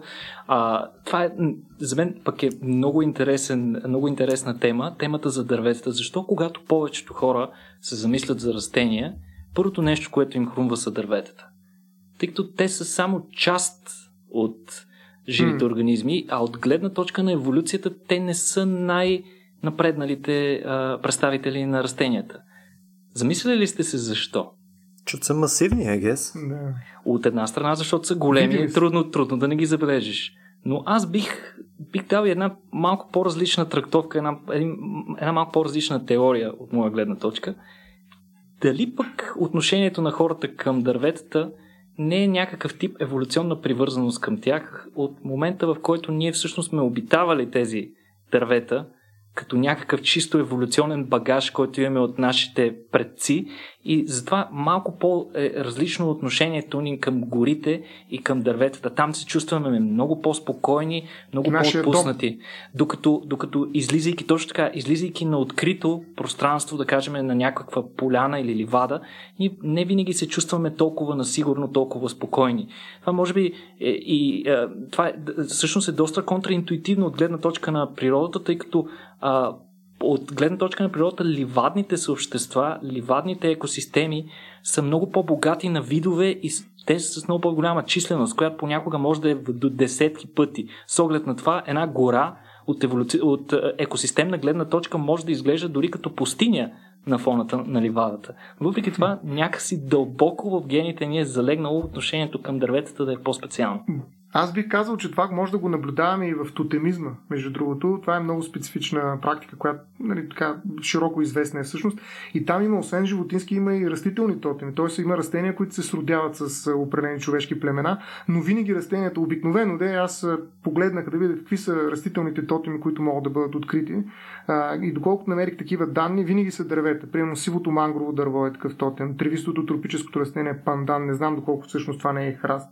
Пандана ни наистина търси, гледах, изглежда като дърво, но може и да е храст. Дървото, кораджонк и така нататък. Тоест, доста дървета всъщност са ключови за а, нали, това осмислене на природата като прародител на хората а, и превръщането на съответният вид дърво в а, тотем. Тоест, а, някой смята, че всъщност именно през тотемизма може да осмислим, а не през правата, между другото, доста любопитна а, аналогия, може да осмислим отношението на човека към а, живите същества и най-вече към растенията. А, защото, действително, това не е метафора, а, тотема създава едно отношение на роднинска връзка между хората и директно и, с, и растенията, а, което ги включва в някакво морално разсъждение. Нали, хората имат някакъв ангажимент, те много рядко ядат и се хранят с тотемните си растения живот, само когато е необходимо. И ако стане необходимо, а, го правят а, с опрени ограничения, само доколкото е необходимо, само след като се извършат опрени ритуали, включително и жертвоприношения, те може да са и човешки понякога дори, нали, т.е. има някакво умиротворяване на, а, на тотемното растение, а, което бива използвано за нуждите на човечеството, но това показва нали, едно взаимодействие на взаимност, не е просто на употреба. Това не е потребление на съответното растение, както е характерно да речем, ако влезете в един ресторант в центъра на София, а става въпрос за а, така молба и след това благодарност за това, че растението е предоставило себе си за нуждите на човечеството. Така че тотемизма показва една от възможните форми на взаимодействие. Разбира се, между хора и растения. Разбира се, и животни, но в случая говорим за растителните тотеми. А, а, но разбира се, не става въпрос за спиритуализъм или някакъв анимизъм в смисъл на вяра в това, че това живот наистина, буквално, както са вярвали всъщност племената, за които става въпрос, че буквално е прародител на хората, а става въпрос за а, едно друго отношение на искане и вземане от природата, при което човекът разбира, че не той е центъра, не заради него отново стигаме до неантропоцентризъм, разбира се. Света и природата не е създадена за него. И как каза Никола, ако махнем човека, няма кой знае какво се промени в природата, за разлика от а, случаите, в които премахнем растенията, да речем. И ние трябва да знаем своето място нали, в, в тази екосистемност на природата. А, още един пример ще дам за, за значението на дърветата. Те, между другото, са най-регулирани. Ако влезем в юридическата страна, ако трябва да ви разказвам, бих ви разказал страшно много неща за това какво, как се защитават дърветата в България. Не знам дали ще стигнем изобщо до там, но по-скоро по-любопитното ще ви кажа а, за дриадите. Не знам дали знаете, това е в древногръцката митология, това са специфични дървесни нимфи, те отново са свързани с дъба. Това не са друиди, а са дриади. Макар, че приликата в имената може би не е случайна. Дриадите всъщност са същества, които съхраняват а, дърветата, като някои от тях, хамът диадите се наричат, са до такава степен неделимо свързани с съответното дърво, че ако бъдат бъде отсечено дърво, те също умират. Това е много интересен герой, появява се на много места в древногръцката митология. Има изключително интересни и любопитни истории, свързани с тях. А, наистина изключително интересни. А, аз бих споменал само за Ерисих, Ерисихтон, който един цар, цар на Тесалия, нарежда да отсекат един столетен дъб в свещената гора на Деметра. Деметра е богинята на земеделието, без да обаче да обърне внимание на молбите на една от любимите дриади, които живее в този дъб на Деметра, в резултат на което той бива наказан по един изключително интересен и жесток начин от Деметра. Как е наказан Ерисихтон? Той е наказан с неотолим а, глад, т.е. неспирно желание да еде, като Деметра използва богинята на глада, за да реализира плана си, която тя намира, забележете, в Кавказ. А, какво прави в Кавказ богинята на глада? Не е ясно, но може би е минала между време през, през някои други части на Европа. А, но така или иначе, а, а, това, което м- се случва след като наказанието на, Ерис, Ерис, на Ерисиктон а, бива наложено, е, че той започва да продава цялото си имущество само и само да еде. Забележете това потребление, което е характерно за съвременното западно общество. Изключително интересни аналоги могат да се направят. Нещо повече, той продава дъщеря си. В един момент остава без всяко имущество и започва да продава местра, се казва дъщеря си си, а, но тя пък има възможност да се промене формата. Примерно той я продава като крава, след това тя се преме... става пак човек, връща се при него, продава я като гъска и прочее. Тоест няколко пъти продава дъщеря си, тя излъгва новите собственици и се връща при него. И най-накрая аналогия, обаче, аналогия с го... съвременния OLX. Да. И най-накрая той почва да яде собствените си дрехи и изяжда самия себе си. Вижте нали как а, уважението и съответно неуважението към човека води, а, към дървото води до едно самоунищожение на човека. Според мен е този мит за а, за който ви разказах за Ерисихтон, е уникален в това отношение, как а, едно време, дори в древностната митология, разбира се, може би той има съвсем различен контекст, но днес можем да бъде, може да бъде тълкуван и да бъде разгледан в един изключително антипотребителски, антиконсуматорски а, контекст, в който дърветата и тяхната така, защита, нали, съхраняване, а, като символ в някаква степен на растителния свят, разбира се, много малка част от него, се оказва водеща. Нали, чисто културно ние а, виждаме а, как имало така битка за дървета съветите. И имало страшно много митични същества, а, които по някакъв начин са застъпвали към, за дърветата. Има много хора, между другото, а, и с това приключвам, нали, че стана много дълго а, това мое включване, но а, има много, много хора, които са превърнати в дървета под формата на наказание. Говоря за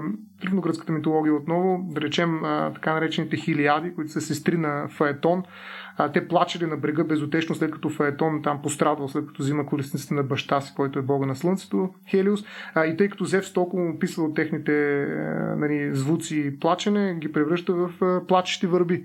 Ето, забележете, нали, това, това е един от случаите. Има и други такива случаи, в които страданието на човека трансцендира и се оказва, че едно растение също може да изпитва страдание, т.е. да плаче, плачещите върби. Какво не е това, ако нали, наистина някакъв антропоморфизъм пред, определено, но това е начинът по който човека в крайна сметка включва останалите живи същества в своя морален свят, като ги прави по-разбираеми за себе си. А, и това е наистина нещо свързано с невробиологията и изобщо с нервната система. Между другото, исках да го кажа и когато говореше Никола, че в момента е много популярна една такава наука, попаднах много на такива текстове, а, невробиология на растенията. Нали, нещо, което, за което той също спомена. И именно през нея се обосновава всъщност тяхната интелигентност, между другото. Това с дриадите, между другото, беше много добро включване, защото показва как древните хора са имали много по-реалистична представа за кръговрата в природата и че всъщност растенията, освен и специално дърветата, освен за прехрана, те служат и като отделен хабитат. Те осигуряват условия на различни животни и други организми да живеят. Например, знаете, че дърветата се обитават от, раз... от различни видове животни, които без тях няма да има къде да живеят. Това е, според мен, е изключително, изключително интересен пример за това как древната мъдрост влиза по-надълбоко от съвременната такава. Ние, примерно, имахме нужда от 200 години активна, активно изследване научно, за да стигнем до mm. изводи, които древните хора са стигнали буквално преди хиляди години. Това се води неоанимизъм. Нали? Смисъл, неоанимизъм, да. да. Да, превърнем а, всяко нещо в а, носещо живот. А, но, но не само живота. Нали? Смисъл, ние сме така рационални същества и това ни кара да а, да признаваме права и достоинство, с което започнахме, евентуално, колкото и трудно да е това понятие, още повече, ако решим да го приложим към растенията, само на интелигентни същества. И това е един от големите въпроси, а, дали можем по някакъв начин да разпознаем. А, това е един антропоцентричен подход, разбира се, към растенията, но все пак а, е възможен подход. Ние сме го използвали към животните. Дали може да признаем някаква интелигентност на тези иначе безспорно осъзнати а, а, същества, каквито са растенията. И тук има, между другото, един изключително любопитен автор, Трелава се казва, Любо му беше задал този въпрос преди да започнем всъщност. Какво означава да е интелигентно едно растение? Нали? Какво означава крайна сметка понятието интелигентност при растенията. Всъщност Трилавас, много любопитен автор, между другото, възприема отново едно неантропоцентрично понятие за интелигентност. Нали, той смята, че интелигентността при животните, включително и при човека, не трябва да се смесва с понятието за интелигентност при растенията. Той дава собствена дефиниция за това какво е интелигентността, когато е приложен по отношение на растенията. Тръгва от самата думичка интерлегере, което означава способен да, да избереш между да избереш помежду някакви избори, т.е. между различни възможности. И а, казва, ако ние тръгнем само от тук дори, в някаква степен е безспорно, че растенията избират, т.е. те имат един фенотип, който не е ограничен изцяло от техния геном. А, те могат да правят поведенчески избори, които са обословени от средата и които не са заложени под формата някакъв механичен автоматизъм в начина, по който те съществуват. И от тази гледна точка, след като едно растение може да избере а, различни а, защитни реакции а, спрямо различни промени в околната среда, то определено притежава някаква интелигентност. В този смисъл интелигентността е някаква фенотипна пластичност а, за, на Трилавас. А, разбира се, това не е мисленето, нали, което е характерно за хората. Това е един друг процес на адаптиране и на пластичност, на, на вземане на решения, на осъществяване на избори, но в някакъв минимален, различен, уникален а, вид тази възможност да се избира между съществува и при растенията. Нещо повече, при тях няма как да не е по-различно, защото това, което говорихме и Никола спомена а, и му обърна внимание, че растенията не се движат. Какво означава това? Че те не могат да направят нещо, което е много характерно за всички останали животни. Да избягат. Поради тази причина това не е избор за тях. Те не могат да изберат да избягат а, те трябва да останат и да направят всичко възможно, за да се адаптират към промените в средата. И затова и такива драстични промени в околната среда, каквито създава човека, да речем, чрез, през антропоцена, а, нали, са много трудни за отреагиране, така да се каже, от страна на растенията, макар че те отново се справят. И затова някои смятат, че те са доста по-интелигентни от хората, защото е, решават и избират между много по-малко а, опции, които човека разпознава като възможни. Защото човека при една опасност ще избяга. Нали, една от основната. Би си или бягай. Нали, бягането е много лесно нещо, което може да направи едно движещо се живо същество. При растение това не е възможно. И те трябва да проявят някаква особена интелигентност, особена пластичност и съответно разполагат с много различни инструменти за това, за да могат да оцелеят. А, и дефиницията, която той дава, все пак да я дам на Трилавас за растителна интелигентност, защото до този момент беше по-скоро анализ на самата думичка интерлегере, е адаптивен, променлив растеж и развитие през живота на индивида. Той смята категорично, че този адаптивен, променлив растеж и развитие през живота на индивида може да се наблюдава при растенията. А във връзка с това, казвайки го, аз бих искал да вмъкна тук е, едно малко по-интелектуално упражнение, предизвикателство и за двама ви. Дали растенията, с оглед на всичко, за което говорихме до тук, вързано в една цялост, дали те имат воля? Защото и дали имат воля и дали имат властта да я налагат. Защото ако се замислим малко по-извън нас, извън човешкото ни его, в което смятаме, че ние контролираме всичко, ние сме върха на еволюционната стълбица и така нататък, ако се замислим по-надълбоко, може би дали няма пък да се окаже, че растенията не манипулират целия живот по такъв начин, че да подпомагат разпространението си. Всъщност по същия начин, както дадах примера с пчелата, която те манипулират с награда под формата на 20% по-сладък нектар, дали пък културните растения не са едни от най-интелигентните в много големи кавички представители на растенията, които до някаква степен са опитомили нас, за да може ние да унищожаваме и да, други растения и да освобождаваме хабитати, на които те да се населят в огромни количества, а те ни се отплащат и, за, и ни промотират по този начин да продължаваме този процес, като ни дават плодовете, които ни дават всички културни растения. По същия начин такъв пример, нали, прото пример се среща при други растения, нали, това както казах с пчелата, едното, едно друго растение е тис, може би сте чували, това е а, едно такова растение, което прилича чакаше иглолисно, но игличките всъщност са му меки. А, то се е по-известно с факта, че от него са се правили английските longbows, а, легендарния лък английски. А, тъ, това растение е интересно с факта, че то всъщност е отровно. Тиса е, латинското наименование е таксус баката, а характерният токсин, който произвежда, се нарича таксин, който е изключително токсичен. Той го произвежда в абсолютно всички свои тъкани, с изключение на плотчетата си. Плотчетата са ярко червени, с семка във вътрешността и са сладки. Те правят това с една единствена цел да с контраста между зеления цвят на лигличките си и червените плотчета да приличат птички, които да изяждат плода, Съответно, семката вътре е неразградима в храносмилателния тракт на, на птиците, след което те просто а, отделят семката на голямо разстояние и разпространяват дървото. Сега тук моят по-скоро коментар е в посока на малко пак дефиницията на воля. Не мисля, че можем да говорим за воля от гледна точка на растенията, главно защото този резултат, който ти виждаш в момента, нали, това растение с това плоче, с тази семка, с, нали, съответно, битейки неразградима, да попада в стомаха, прочее, прочее. Цялото това нещо можем си го представим в рамките нали, на това, което знаем за еволюцията. Еволюцията няма посока различна от оцеляване. И съответно, то просто самото оцеляване не е вследствие на сега съм решил да оцелея, а просто серия итерации, които без желание или мисъл са довели до този конкретен резултат. Поне от моя гледна точка е относително ясно, че е в тази посока.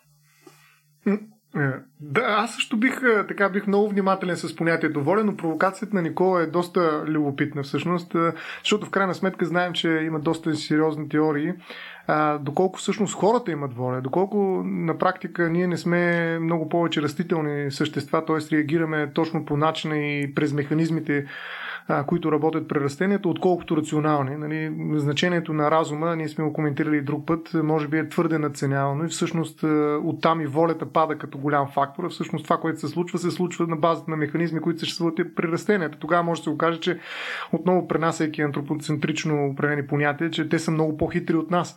А, така че а, тук наистина е много тежко като предизвикателство това, което Никола направи, защото волята е много специфично понятие, много трудно. Даже и много хора смятат, едно едно дете на една година има ли воля? Макар, че нали, като се разреве, отиваш веднага нали, да, да му направиш нещо там, което иска. А, дали това е неговата воля обаче. А, така че това е много, много сериозна провокация. А, същата провокация, между другото, се представя а, и от учени, които се занимават с а, въпроса за разгръщането на ризосферата при а, растенията, между така наречените ризосферични избори. Не знам дали сте чували, то не е свързано с волята, а с идентичността. Нали, има ли някаква идентичност, още една провокация, аз пък направя още една насрещна, така да се каже. А, дали по някакъв начин дървото отново оставаме в дърветата, макар че това се отнася може би не само за дърветата, а дали може да разпознава самото себе си. Правили са такива а, опити, между другото, включително между дървета, които са с един, един и същ а, геном. Каква е идеята? Ми идеята е, че в ризосфера, това е тази област почвата, където се разпространяват корените на растението, има много голяма битка за ресурси, включително а, между съседни дървета. Това е едно от местата, нали, те се конкурират дървета не само за светлина над земята, но също така и в земята, подземната земната повърхност, се конкурират за страшно много ресурси. Една голяма част от ресурсите, които взима дървото, нали, вода и какво ли още не, микроорганизми, такива минерални вещества и прочее. Но така или иначе тази конкуренция между корените е довела до способността на растенията да различават собствените си корени от тези на съседните дърве. Тоест един, едно растение, един корен може да разбере дали корена с който се конкурира от дясно е корен на същото дърво, от което и той самия. Или е корен на съседно дърво. И съответно, ако е корен от същото дърво, той няма да инвестира в растеж, тъй като това би било загуба на ресурси. Няма нужда да се конкурира и да расте повече. Тая същата енергия дървото би могло да използва да расте над земята и съответно да, да цъфти и проче и проче. А, докато ако се срещне с конкурент от съседно дърво, то тогава вече тази конкуренция има смисъл за дървото. И забележете, дървета се разпознават, т.е. корените разпознават дали съседа им е от същото дърво или не, дори тогава, когато това съседно дърво е с еднакъв геном, т.е.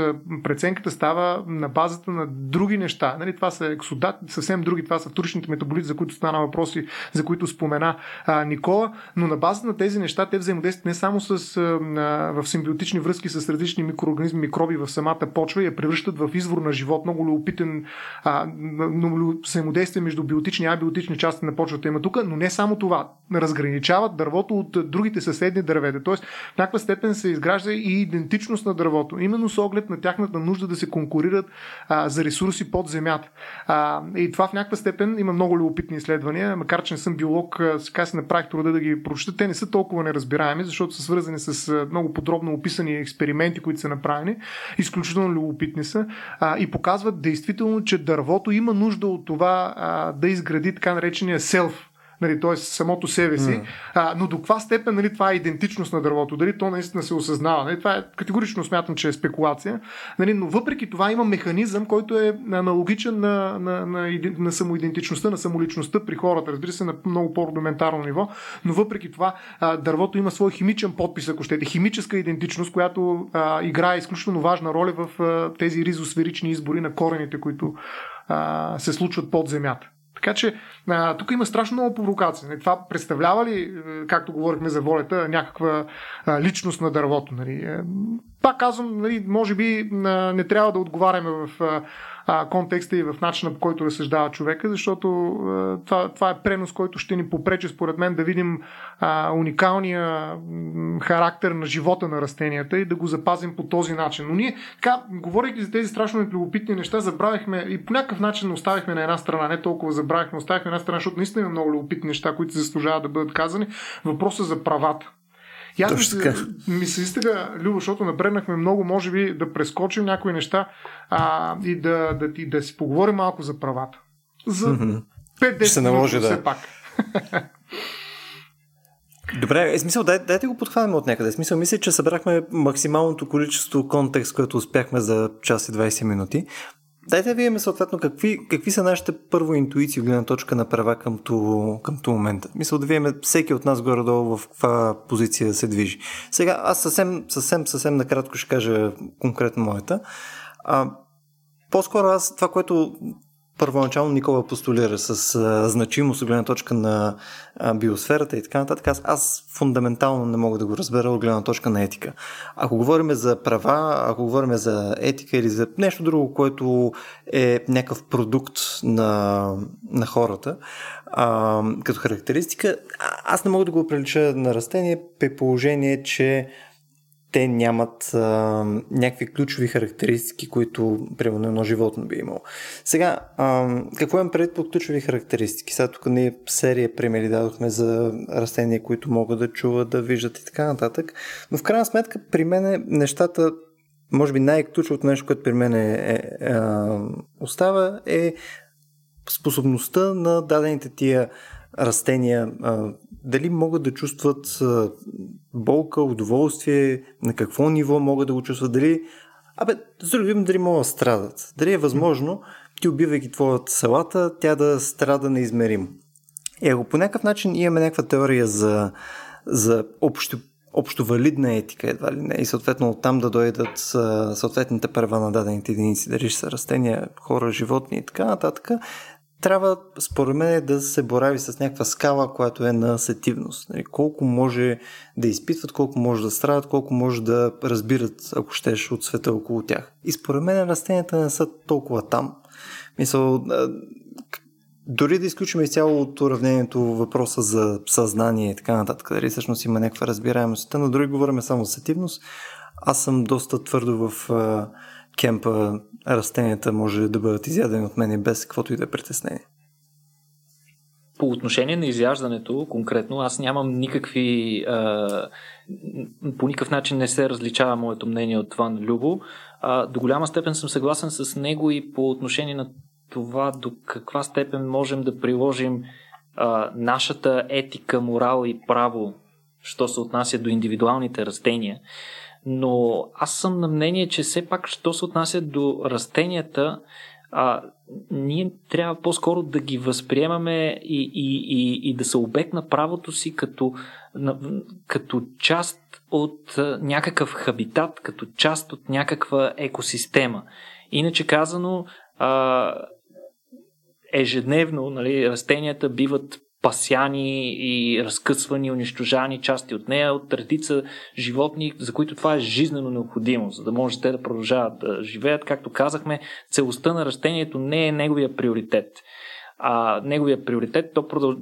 основната му част да продължава да съществува и да може да генерира биомаса, така да се каже. За него ежедневие някакви части от него да изчезват. А, с оглед на това и някои конкретни растения да изчезнат също не би трябвало да е някакъв сериозен проблем. Но това, което би било проблем, е хабитата, който те изграждат около себе си, да бъде разрушен. Там вече, според мен, вече на ниво, да кажем, гора, нали, биотоп, в неговата цялост, в която растението, особено големите растения, като дърветата и, и, и, и тревните екосистеми, те представляват основата на този хабитат. Хабитата може да се възстанови в някаква пълнота до момента, в който основата му е цяла. Ако основата се разруши, хабитата никога няма да може да бъде възстановен до, до някаква близост на това, което е бил преди това. Така, че да не бутаме основата. Да, не. така че това е, това е моят акцент. По-скоро дърветата и изобщо растенията като такива а, биват обект на правото и, и морала, поне за мен, от гледна точка на това да не, ги, да не разрушаваме биотопа, който те са изградили около себе си. Добре, Никола, казвайки това за биотопа, в такъв случай ти измерваш потенциалната вреда, която би била нанесена не като вреда върху растенията конкретно, а че биотопа следствие на неговото разрушаване ще нанесе вреди вече на, на същества, които могат да търпят вреди. Т.е. животни, хора и така нататък. Точно така. На мен ми е малко пък по-трудно да приема растенията като индивиди, което нали, даде чудесен пример Ставро с това, че те разпознават себе си и така нататък. Не ми е доста по-трудно да го възприема, защото те пък имат доста повече а, примери за това, за тяхната колективност, отколкото за тяхната индивидуалност. Да кажем, нали, най-типичният пример е когато бъде изсипан субстрат с белязан въглерод на някакво растение конкретно, а, няколко дни по-късно белязания въглерод бива засечен в серия от други растения около себе си на една огромна площ, т.е. растенията те си обменят непрекъснато вещества помежду си и така нататък. Така че аз по-скоро ги възприемам наистина като основа на биотопа, отколкото като индивиди. Така наречената теория за мрежата от дървета. Web of Tree това е, това е една още по-голяма а, тема, в която се да. включват и други царства, освен на растенията. Може би mm-hmm. някой друг път ще имаме време да ги обърнем повече. И гъбите да. точно тук, mm-hmm. да, за които така пак нямаше време да споменем. Нали? Yeah. Значи всеки случай, ако има маргинали, те са, и те са степенувани. Казва се, че гъбите са още по така, как да кажа, далеч от растенията във връзката им с хората, защото така и не успяхме да стигнем до тях, макар че казахме, че са различни. От... Ще им обърнем внимание някой друг път, защото там има доста интересни неща. Ето в да. такъв смисъл те са още по-близко до хората, по-скоро, отколкото растенията. В някакви Да кажем, че са еднакво далече. а, стиснахме си ръцете, добре, да. преговорите бяха това. а, ако трябва аз да също да дам своя отговор за това дали трябва да имат права растенията, може би това е доста трудно, защото бих бих тръгнал доста отдалече, нали, защо им са права, нужни ли им са права всъщност и каква е идеята на правата. Но аз бих преформулирал по-скоро въпроса каква би трябвало да е моралната значимост на растенията в човешкия свят, за човек. Защото в момента ние се храним с растения и ги използваме без да имаме каквато и да е било граница морално или неморално легитимна. Ние на практика границата не е по-скоро финансово. Докато имаш пари, можеш да тъпчеш с салата. Точка. Нали, оттам нататък няма никакви други ограничения, освен нали, твоите финансови възможности да унищожаваш всякакви растения, включително едейки или правейки нещо друго с тях на пръв поглед обаче.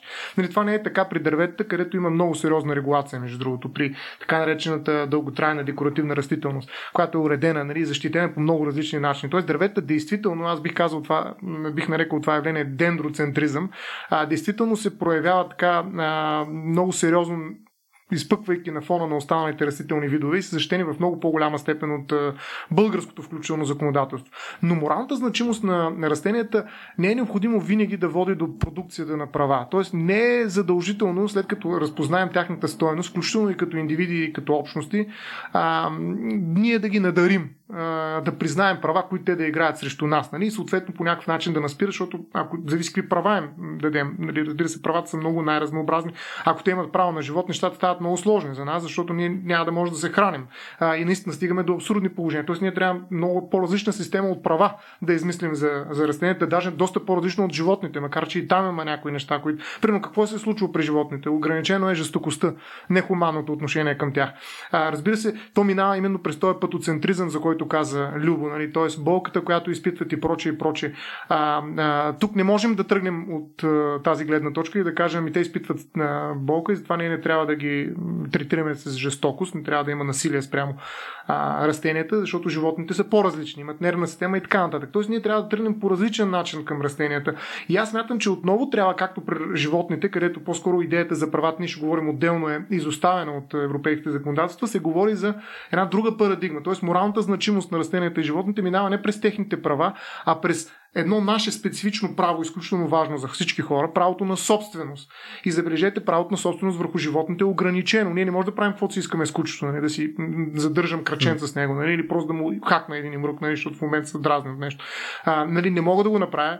И това би било нарушение на N брой на правила в закона за защита на животните, защото моето право на собственост, макар че аз го притежавам като вещ, е ограничено от морални съображения, които са накарали законодателството на България да сложи опрени морално легитимни граници на моето притежание. Тоест, моралната значимост на растенията би могла да върви по същия ред. Не да придаваме някакви права на растенията, а да видим как да притежаваме растенията. Тоест, каква да бъде а, особената а, морална отговорност, включена в съдържанието на правото на собственост върху растенията. И между другото има много такива примери.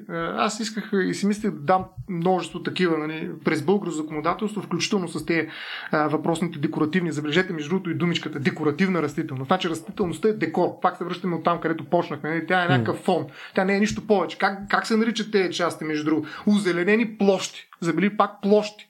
Нали, това живи същества ли са площите? Обикновено това е мъртва част от територията, отрязана от определени граници. Ние наричаме нали, растителния свят озеленени площи в закон за устройство на територията. След това ги наричаме, ако искаме да ги защитим нали, от а, сечене, рязане и така нататък, декоративна растителност. Там са включени, между другото, не само дървета, храсти, цветя, треви и прочее. Но отново през декора минава всичко. А, и на, на там, където изпъкват единиците, т.е. индивидите след тестенето, това са дърветата безспорно. Има забележителни дървета и вековни, които се обявяват за защитени, те се водят в специални специални списъци, никой не може да ги реже. А, има а, много особени режими, които са свързани не само с тях. Има и дървета с историческо значение и така нататък. А, нали, има определени дървета, които изпъхват. Издигат се, така да се каже, над този декор а, зелен, а, в който смесваме всички растителни видове в крайна сметка и не ги различаваме, особено не въпросната растителна слепота, за която стана въпрос. Има такива единици и се обособяват, нали? те наистина се притежават по особен начин. И аз смятам, че това е правилният подход. Тоест, а, действително ние трябва да защитим не само а, растителния свят като опрени биотопи. Нали? Това е част от, а, примерно, целите на закона за защита на а, биоразнообразието, а, но ние бихме могли да, да защитим и конкретни индивиди. И това е задача, която все пак, растителни говоря индивиди, която все пак трябва да и е приел българско законодателство и правото. Тоест, а, ние сме направили а, различни механизми, създали сме режими за притежание на такива индивиди растителни, които ги защитават. И в крайна сметка ги защитават не за нещо друго, а заради самите тях. Тоест, заради собствената им ценност. Нали, примерно, едно а, да речем, ореховите дървета са много специфични. Има и други такива, между другото, дървета, които са, а, така, са обособени от останалите. Примерно кестеновите, бадемовите, лешниковите, черничевите дървета. А, има специални забрани за, за отсичането, когато са единични дървета, разбира се, те повечето случаи са такива. А, а, като тези дървета имат особенството и особена защита заради тях самите. Нали, много пъти те са свързани с а, някаква стойност за земеделието, нали, пък за градската среда, за нали, поддържането на някаква чистота, за красота, която се осигурява през декора, основно като функция отново на тях. Но, но, но много често в тези регулации на собствеността върху подобни дървета може да открием и чисто а, морални съображения, които са свързани с тяхната собствена стоеност. Сега, рядко, нали, но бихме могли да го намерим, което означава, че всъщност ето го а, начинът по който функционира въпроса за тяхното достоинство. Защото ако ние възприемем една от най-най-най-най редуцираните а, дефиниции за достоинство, това е нещо да има стойност само по себе си. Не с оглед на неговата полезност за човека, било то и през неговата екологичност, т.е. факта, че осигурява съществуването на една екосистема, в която живее и човека, а изцяло и единствено само заради него самото. Ето това е, да речем, правообраза на достоинството. И ние имаме, между другото, механизми, отново през собствеността, през правото на притежаване и неговите ограничения морално легитимни, за а, такова а, достойно зачитане, да речем, но определени обаче, само на определени, забележими, така, отличаващи се от останалия фон, растителни а, индивиди, каквито са а, дърветата. И то особени, пак казвам, дървета. Така че за мен права, на проблема за правата на растенията не трябва, как, как да кажа, да се а, наивно да се води до абсурд винаги да се каже, бе, чак сега, ако признаем права на животните, на животните, да, окей, но за друг път ще говорим с тях, но на растенията, то какво ще се случи? Това не е ли абсурдно? Абсурдно сега. Али, бива, бива, нали, ай спрете нали, с а, тези мисловни експерименти, защото това е невъзможно. Ние ще живеем в свят, в който нищо не може да направим.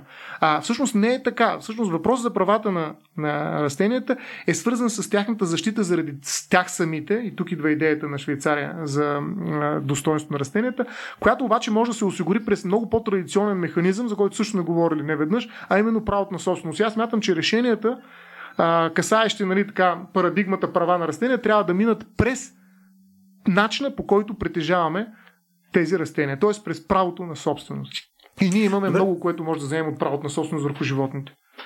Добре, тук Стоян, само позволиме да коментирам върху това малко, защото има, има една точка, в която аз се губя в целия, цялото това обяснение. Сега, Окей, okay, нали случай, в който е, да кажем, някакво растение, което може да позволи някакъв добив, примерно билото на плодове, зеленчуци и така нататък, или има някакъв материал, който може ние да извлечем, очевидно, ние бихме искали да го защитаваме, защото той ни носи някакви блага. Окей. Okay.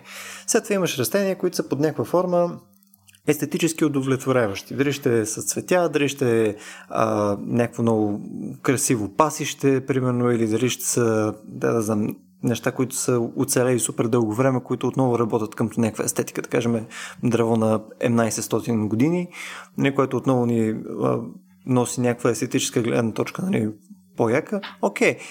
Оттам нататък, за мен нещата, които остават е едното, което ти казваш, а, да го оставяме заради самото него си, но другото, което аз подозирам, че е по-скоро а, нещо, което се случва. Защото аз съм силно скептичен, че всъщност оставяме растения само заради тях самите. Заради тях самите като единици още по-малко. Не може би като видове, но заради тях като единици почти не мога да го разбера. А, е, че ние сме склонни да оставим нещо от гледна точка на а, неговото ограничено съществуване в момента. Примерно да кажем, останали са хикс на брой малко единици от дадения вид или а, намалява супер силно, а за нас е ценно биоразнообразието. Не конкретно индивида, а биоразнообразието. Искаме всички уникални видове в момента да продължават да са уникални, защото ние това сме го характеризирали като наша ценност. А, в този ред на мисли, аз не виждам къде се вмъква това другото, защото почти Наистина не мога да представя даже пример, който не влиза в някои от тия категории а е тази друга пета категория, която всъщност ти описваш? Еми ето виж, точно тук е така неспособността на западната култура да включи в себе си този неоанимизъм, за който ти казах. Не, тая първична директна връзка с mm-hmm. съответното растение. Нали, тотемизма всъщност показва как това е възможно. Нали, ти се грижиш за всеки един индивид от съответния биологичен вид растителен тотем, който е твой прародител. Без значение за някакви такива по-висши ценности, като биологично разнообразие и прочее, а ти се грижиш за конкретното дърво. Примерно, може да създадеш такава емоционална връзка и днес. Има едно дърво, да, действително то ще е свързано с някакъв начин с твоя живот. Примерно дърво, което е посадено в момента, в който ти се родил, а, нали, поради тази причина е по някакъв особен начин свързано с теб и прочее, което ти цениш заради самото него. Не защото дава някакви плодове, не защото е особено ценно като дървесен материал, след като бъде отсечено, не защото ти фъра някаква невероятна сянка и прочее и прочее, не заради някаква конкретна полза, а заради самото дърво. Това е доста трудно, нали? дърво домашен любимец. Нали? Ние сме из, изработили, пак казвам, такъв механизъм при животните, а съответно имаме и доста подробна регулация при животните, макар че тя също има своите ограничения, ще говорим може би за нея до гръбначните, но така или иначе, както дървета, до някъде са именно тая граница на гръбначните животни при животните, а, нали, има една граница, в която ние можем да проявим такъв патоцентризъм и така, такава емоционалност, която да ни свържи с конкретен индивид. Но е възможно. Този феномен аз смятам, че съществува. Да речем, ти можеш да си обичаш цветята, искаш едно цвете да го запазиш, ако някой ти го откъсне, нали, а, това не унищожава по никакъв начин биоразнообразието, но ти се чувстваш а, кофти. Ти си виновен за това, ако особено пък ти го отрееш нали, и го махнеш, знаеки, нали, че той има собствена ценност, стойност, примерно то се обръща към слънцето, реагира чувствително е към света около себе си и ти изведнъж го отрязваш това, без да има някаква причина. Просто го отрязваш, да го фърлиш. Е така, да покажеш, нали, че ти си на върха на пирамидата. А, нали, това, това само по себе си е акт, който има някакво морално значение. Ето, джейнизма би ти казал, че това е акт, който нали, е изключително важен за твоето бъдеще, нали, с оглед прераждането на душата. В е, западния свят обаче, това са пълни глупости. Голяма работа, отрязал съм, ще порасне друг. Обаче ти смятам, смятам че може да усетиш нали, тази емоция, която може да създаде а, именно моралната значимост на отделния растителен индивид. А, и нещо повече предлагат са много конкретни, между другото, на разсъждения и предложение за това как да подходим, нали, запазвайки точно индивидите а, сред растителния свят. Разбира се, това е много малко изследвано и така много малко популяризирано, говорено в а, западната култура. Примерно смята се, че е добре а, да оставим в градината си опрени места, където да има диво растящи растения, т.е. свободно растящи. Али, те не може да са диви, защото в някаква степен не са а, в някаква екосистема, която да осигурява тяхната независимост от останалата околна среда, но, но да, да растат свободно. Нали, това е просто едно, едно кътче, нали, което го оставяш, нали, толкова много малък е акта всъщност. Много е дребно нещо, което изисква едно такова морално зачитане на растителните индивиди. Оставаш го там да растат. За какво е биологично разнообразие става? Просто за никакво. Просто ги оставаш. Това е едно уважение, едно отношение, което се възпитава. Това е една малка крачка, която в последствие ще ни помогне много по-добре да интегрираме растенията в тази екосистема, която искаме да поддържаме ние. Защото а, едно от нещата, които се казват, че бъдещето на природата е бъдеще, което все по-малко вероятно ще се случва без а, намеса на всяко едно ниво от страна на човек. Човек има огромна мощ, нещо за което сме си говорили и много, много е вероятно неговите избори да са основни за бъдещето на природата. В смисъл, как ще се развие, ако ние оцелеем в някаква степен, нали, не се самоунищожим, а, нашите избори ще определят бъдещето на природата. И в този смисъл ние трябва много внимателно да знаем какво кое, как и къде е разположено в тази природа, какви са взаимодействията. Тоест, ние трябва да сме чувствителни дори и към растителните индивиди. Само една такава чувствителност ще ни помогне наистина да вземаме правилните решения в бъдещето на природата, когато ние, а не еволюцията в някаква степен а, определя хода на къде отиваме, развитието на технологиите и науката, точно това ни помага. Ние да вземем кормилото. А, а, но това нещо е възможно да го направим разумно и мъдро, само ако развием подобна чувствителност. Примерно, друго нещо, което се казва, и то е свързано с швейцарската а, така парадигма за достоинството е да не се унищожава възможността едно растение да се възпроизвежда. Това примерно засяга неговото достоинство. Примерно създаването на а, направо конкретен пример на растения, които дават плодове без семки. А, разбира се, това, вижте каква комерциализация. Не? Плода е без семки. Какво означава това, че това е, той е лишен от основната си цел на практика? Ако той има някаква цел, някаква собствена цел, това е да се възпроизведе. Да, ние ще го унищожим, те са неразградими и така нататък. Никога каза за това нещо. Ние дори да ги издем, ще помогнем на това растение по някакъв начин. Сега колко му помагаме, реално няма значение. Но ние нещо повече правим. Раз... Променяме генома му и създаваме растения, които нямат семки в плодовете си. Нали, това се смята, че ако ние превърнем един вид, хайде, може би може да го направим при един-два, макар че също трябва да мислим. Видите, трябва да се създаде някакъв механизъм за против противодействие на желанието на човека да направи каквото си иска с растенията. Той може да не е ефективен, може да не сработва винаги, може да не ограничава всичко, но ние трябва да мислим. Дали това, което правим в крайна сметка, не трябва да бъде ограничено по някакъв начин.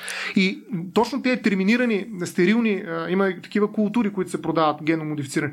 А, това, това е едно от полетите, в които се мисли именно за достоинство на растението. Ние не се отнасяме с тях подобаващо.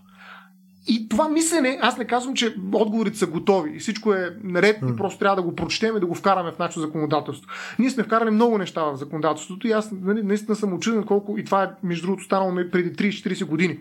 Това е законодателство от миналия век.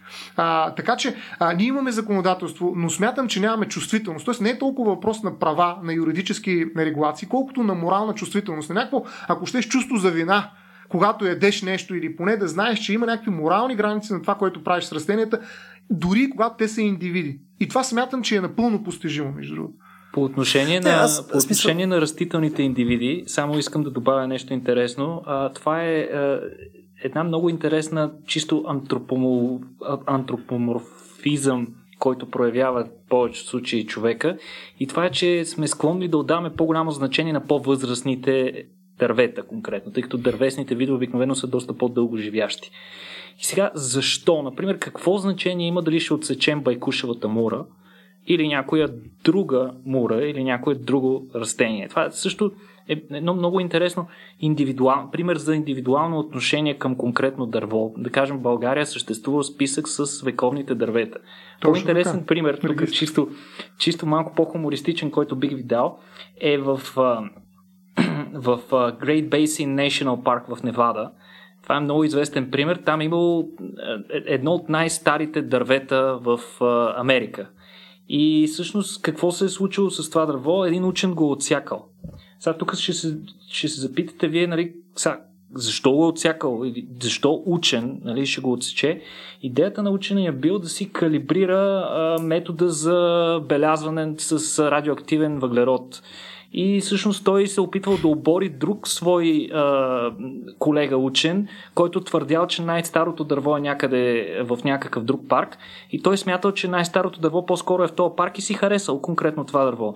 Но тъй като той е бил много голямо и е нямало как да се види каква е възрастта, защото обикновено се правят едни такива процепи, а, такива а, а, хоризонтални а, сечения на дърветата, за да не се убиват, но все пак да може да се установи на каква възраст са. В този случай не е можело да се направи, човека го е отрязал. А, в последствие той е установил, без да го знае, разбира се, установил, че дървото е на възраст над 5000 години. И, и тук би, то било потрясаващо, защото човека всъщност си е харесал това по някакъв списък с а, а, възрастни дървета, между другото, на щатите, някакъв регистр, който е бил направен публичен. Той човек си го е харесал, оттам отишъл и го отрязал. И разбира се, той до края на живота си, въпросният човек се казва Доналд Къри, а, до края на живота си бил обект на посегателства, заплахи и е бил национален враг номер едно. А... Ех, Дончо, Дончо, Дончо. и тук става въпроса, защо, нали, дали, дали наистина има такава стойност възрастните дървета, защото хората сме склонни да отдаваме някаква специфична почет на хората, които са умяли да, да, да достигнат 100 години и дори повече и опитваме се всячески да ги пазим, да, ги, да направим така, че те да живеят малко повече. И тук антропоморфозата върху дърветата. Жизес, това Доналд Къри направо са му щупили хатър. Добре, тук само искам да се върна към нещо на Стоян, защото искам да for the record да се знае, че не съм съгласен още един път. а, да. Давай. А, абе, смисъл, от... аз съм с частта, където а, казваш, че нали, трябва да имаме малко по-различно отношение, да може би да имаме спирачки. Някаква... Да, да имаме спирачки, да имаме ограничения. А, аз съм с колкото ръце бих могъл да имам за.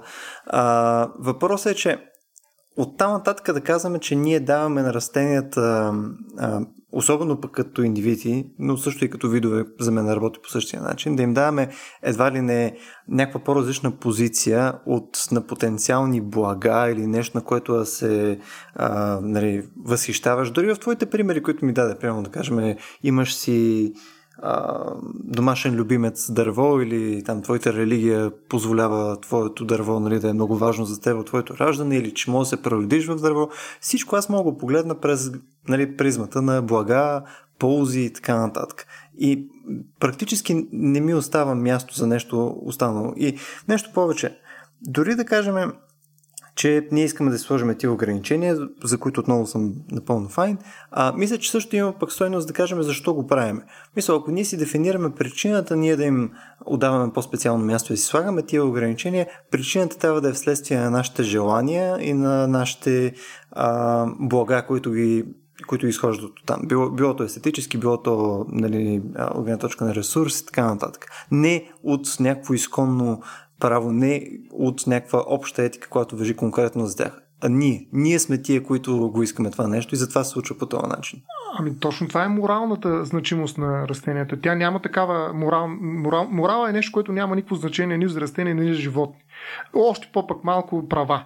Нали, това са всички понятия, които организират отношенията между хората. Те касаят нашето поведение. Морала е, не е нещо, което по някакъв начин а, е адресирано към растенията. Това е нещо, което изцяло говори и само на човека. Така че е, в този ето пък смисъл... с, това, с това пък не съм съгласен от гледна точка на животни. Според мен морал може да съществува от гледна точка на животни. Смисъл по линия на това способността им, която те може да... Мисъл, това е разговор, който искам да водим за бъдеще. С животните, да. Но, да, но, но, но тук има... ще е интересно вие как се различава. Но имайте, да, има и предвид, че всъщност морал пред, предполага лица, които носят отговорност. Тоест предполага едно много, много специфично чувство за вина, на което е централно за всеки морал, нали, съвест и прочее и прочее. Това са много, много високи топки за които и да било живи същества. В смисъл, те са високи топки за хората, извинявай. Нали, смисъл, дори и за нашето преосмислене, нали, да, да, ги дефинираме какво точно представляват, камо ли нали, да ги разпрострем спрямо растения. Така че аз а, не смятам, че това, за което говорим, а, го правим за растенията. Ние го правим за нас. А, то има значение за нашето поведение и то има в някаква степен значение за това да, да, да, да сме спокойни, че носим своята отговорност. Ето, нали, тръгнахме едно от най-централните понятия за морал. Нашата отговорност към това, че света не е на наше разположение. Той не е нещо, което не е мол. Това не е мол, в който аз да влеза и да ползвам каквото си искам, стига да имам достатъчно пари, както миналия път си говорихме за космос. Искам космически туризъм, плащам се, ако трябваше плата и въглеродните емисии, голяма работа, довиждане. Дай билета тук, трябва да нямам време, защото след малко влизам в друг кол. Нали, смисъл, това не е начина по който ние да разсъждаваме, нали, включително и за растенията. Така че аз мятам, че а, въпросът за това каква е причината, поради която ние ограничаваме своето поведение, което ти казваш, че е много важно, точно това е въпроса на етиката. Това са моралните съображение, моралната легитимност на границите на нашето право на собственост. Нали, тук морала влиза в правото и ограничава нашето право на собственост. Нали, това, за което говорихме. И той го ограничава по начин отвъд, как да кажа, онези блага, които носят полезност за човека. Защото има блага, които могат да не са а, толкова пряко или дори косвено свързани с някаква полза към човек. Примерно, казваме ползата от това да има а, в един а, част на двора ми някакви плевели. Нали, смисъл, това изглежда ирационално. Нали, това е а, абсурдно. Аз направя градина, в която ще оставя нали, 2 метра квадратни, в които ще се развържат всякакви неща. Ами то там ще стане лудница. Как ще го, трябва да го ограда пък после, защото да го държа, нали, все пак да не ми въздейства върху останалата красива част от градината. Нали, смисъл, това е ирационално. Тоест ние трябва в някаква степен да излезем от наистина рационалния контекст и тази рамка на разумната полза, която всеки трябва да извоюва от собственото си поведение, за да можем да напосочим границите му. Значи границите на нашето поведение, което е разумно, могат да бъдат ирационални. И точно това е новия анимизъм. Аз не вярвам в това, нали, като някаква спиритуална практика и проче, но вярвам в неговата морална мощ. Тоест, то действително разполага с онзи ресурс, който да убие жилото на собствеността. Защото аз наистина се притеснявам от факта, че хората правят каквото си искат в качеството си на собственици или на а, така, как да кажа, стейкхолдери, т.е. на държачи на, на, на парите. Нали, тоест, това економизиране на всички блага и превръщането им в обекти на употреба а, която винаги, в крайна сметка, както имаш един да тържи жената, нали, но тук случай търси ползата. So, това нещо, като модел, като нагласа за мислене, когато говорим за неща, които защитаваме, има своите граници. И ние трябва просто да знаем, че в един момент има и неща, които не зависят от тази економическа полза, от тези блага, пък и дали да не е економическа, ама човешка полза. Ние оставаме просто някои неща, едно, едно дърво ми пречи, унищожава корените, на корените му влизат отдолу или пък нещо друго се случва и така нататък. А, в съседния двор имам предвид. Нали, това не ми носи никаква полза. Обаче аз знам, че това дърво има собствена система. То живее в друго време, нещо за което също си говорихме. То живее 200 години, докато ние живеем 20, дай, 70. А, то, то има а, съвсем а, друго светоусещане, възприятие за света и прочее. И аз го уважавам в това му качество. Е, това е респект. Това е нещо, което отива към достоинство. Аз го уважавам. И добре, няма да му позволя да ми събори къщата, но трябва да отида до кмета и да го питам, може ли сега това да го преместим на 3 метра по-нататъка или пък по такъв начин да го направим, че все пак то запази своята жизнь жизненост, а не просто да отида и да го насека с брадвата. Нали? Тоест, не е казано, че той е равнопоставено на мен и неговите съображения и интереси, които аз разпознавам, ще блокират моите действия. Просто означава, че неговата морална значимост определя определен отговор при мен. И той е свързан с начина по който аз се държа като собственик. Тоест, не е или-или ситуация. А ситуация, в която да, аз се има ниво на съобразяване. Точно, Точно така. така. Това е морал. Да. И това е морал, който е изцяло към мен насочен. Дървото изобщо не го интересува от това нещо. Бе, тук стояна между другото ми изкочи нещо, което в момента, в който минеме животните и стигнем и до хората, подозирам, че трябва да го адресираме специално от гледна точка на морала, че в крайна сметка голям, голяма част от тия неща, които ние правим, нали, тия граници, които ние си поставяме и прочее, не ти казваш, че са субективни, да, те най-вероятно са субективни, но в крайна сметка ние ги взимаме като решение заради някакви отново потенциални ползи, които виждаме за нас. Дори, дори те да не са видими към момента, по-скоро те се стремят към нещо. Дали ще е по-добро общество, което ще опосредства повече ползи за него и така нататък, или нещо подобно. Мисля, това ще ми е доста интересно да файме да го избистрим, но нека момчета да приключиме къмто сега, защото вече сме на час и 50 и нещо минути. Това е неслушаемо, човек. Абсолютно. Абсолютно. Да. Само дървецата да ни слушат в момента. Не, в интерес на истината аз мятам да, да почнем да раздаваме някакви награди за хората, които стигнат до този етап. някакви съчки събираме и подаряваме. Да, някакви бомбони, да. нещо да има някакъв стимул. Ще ги изпитваме обаче, да знаем, че със сигурност са слушали всичко, нали? Не се прехвърт, така че не. Точка, that's gonna be a test. Добре, хора, а, който ни е слушал до час и 53-та минута, моля да ми пише налично и да каже успях. Ако има един човек, ще знаем, че това нещо може да го повторим, иначе почваме да ги разбиваме отново на по час.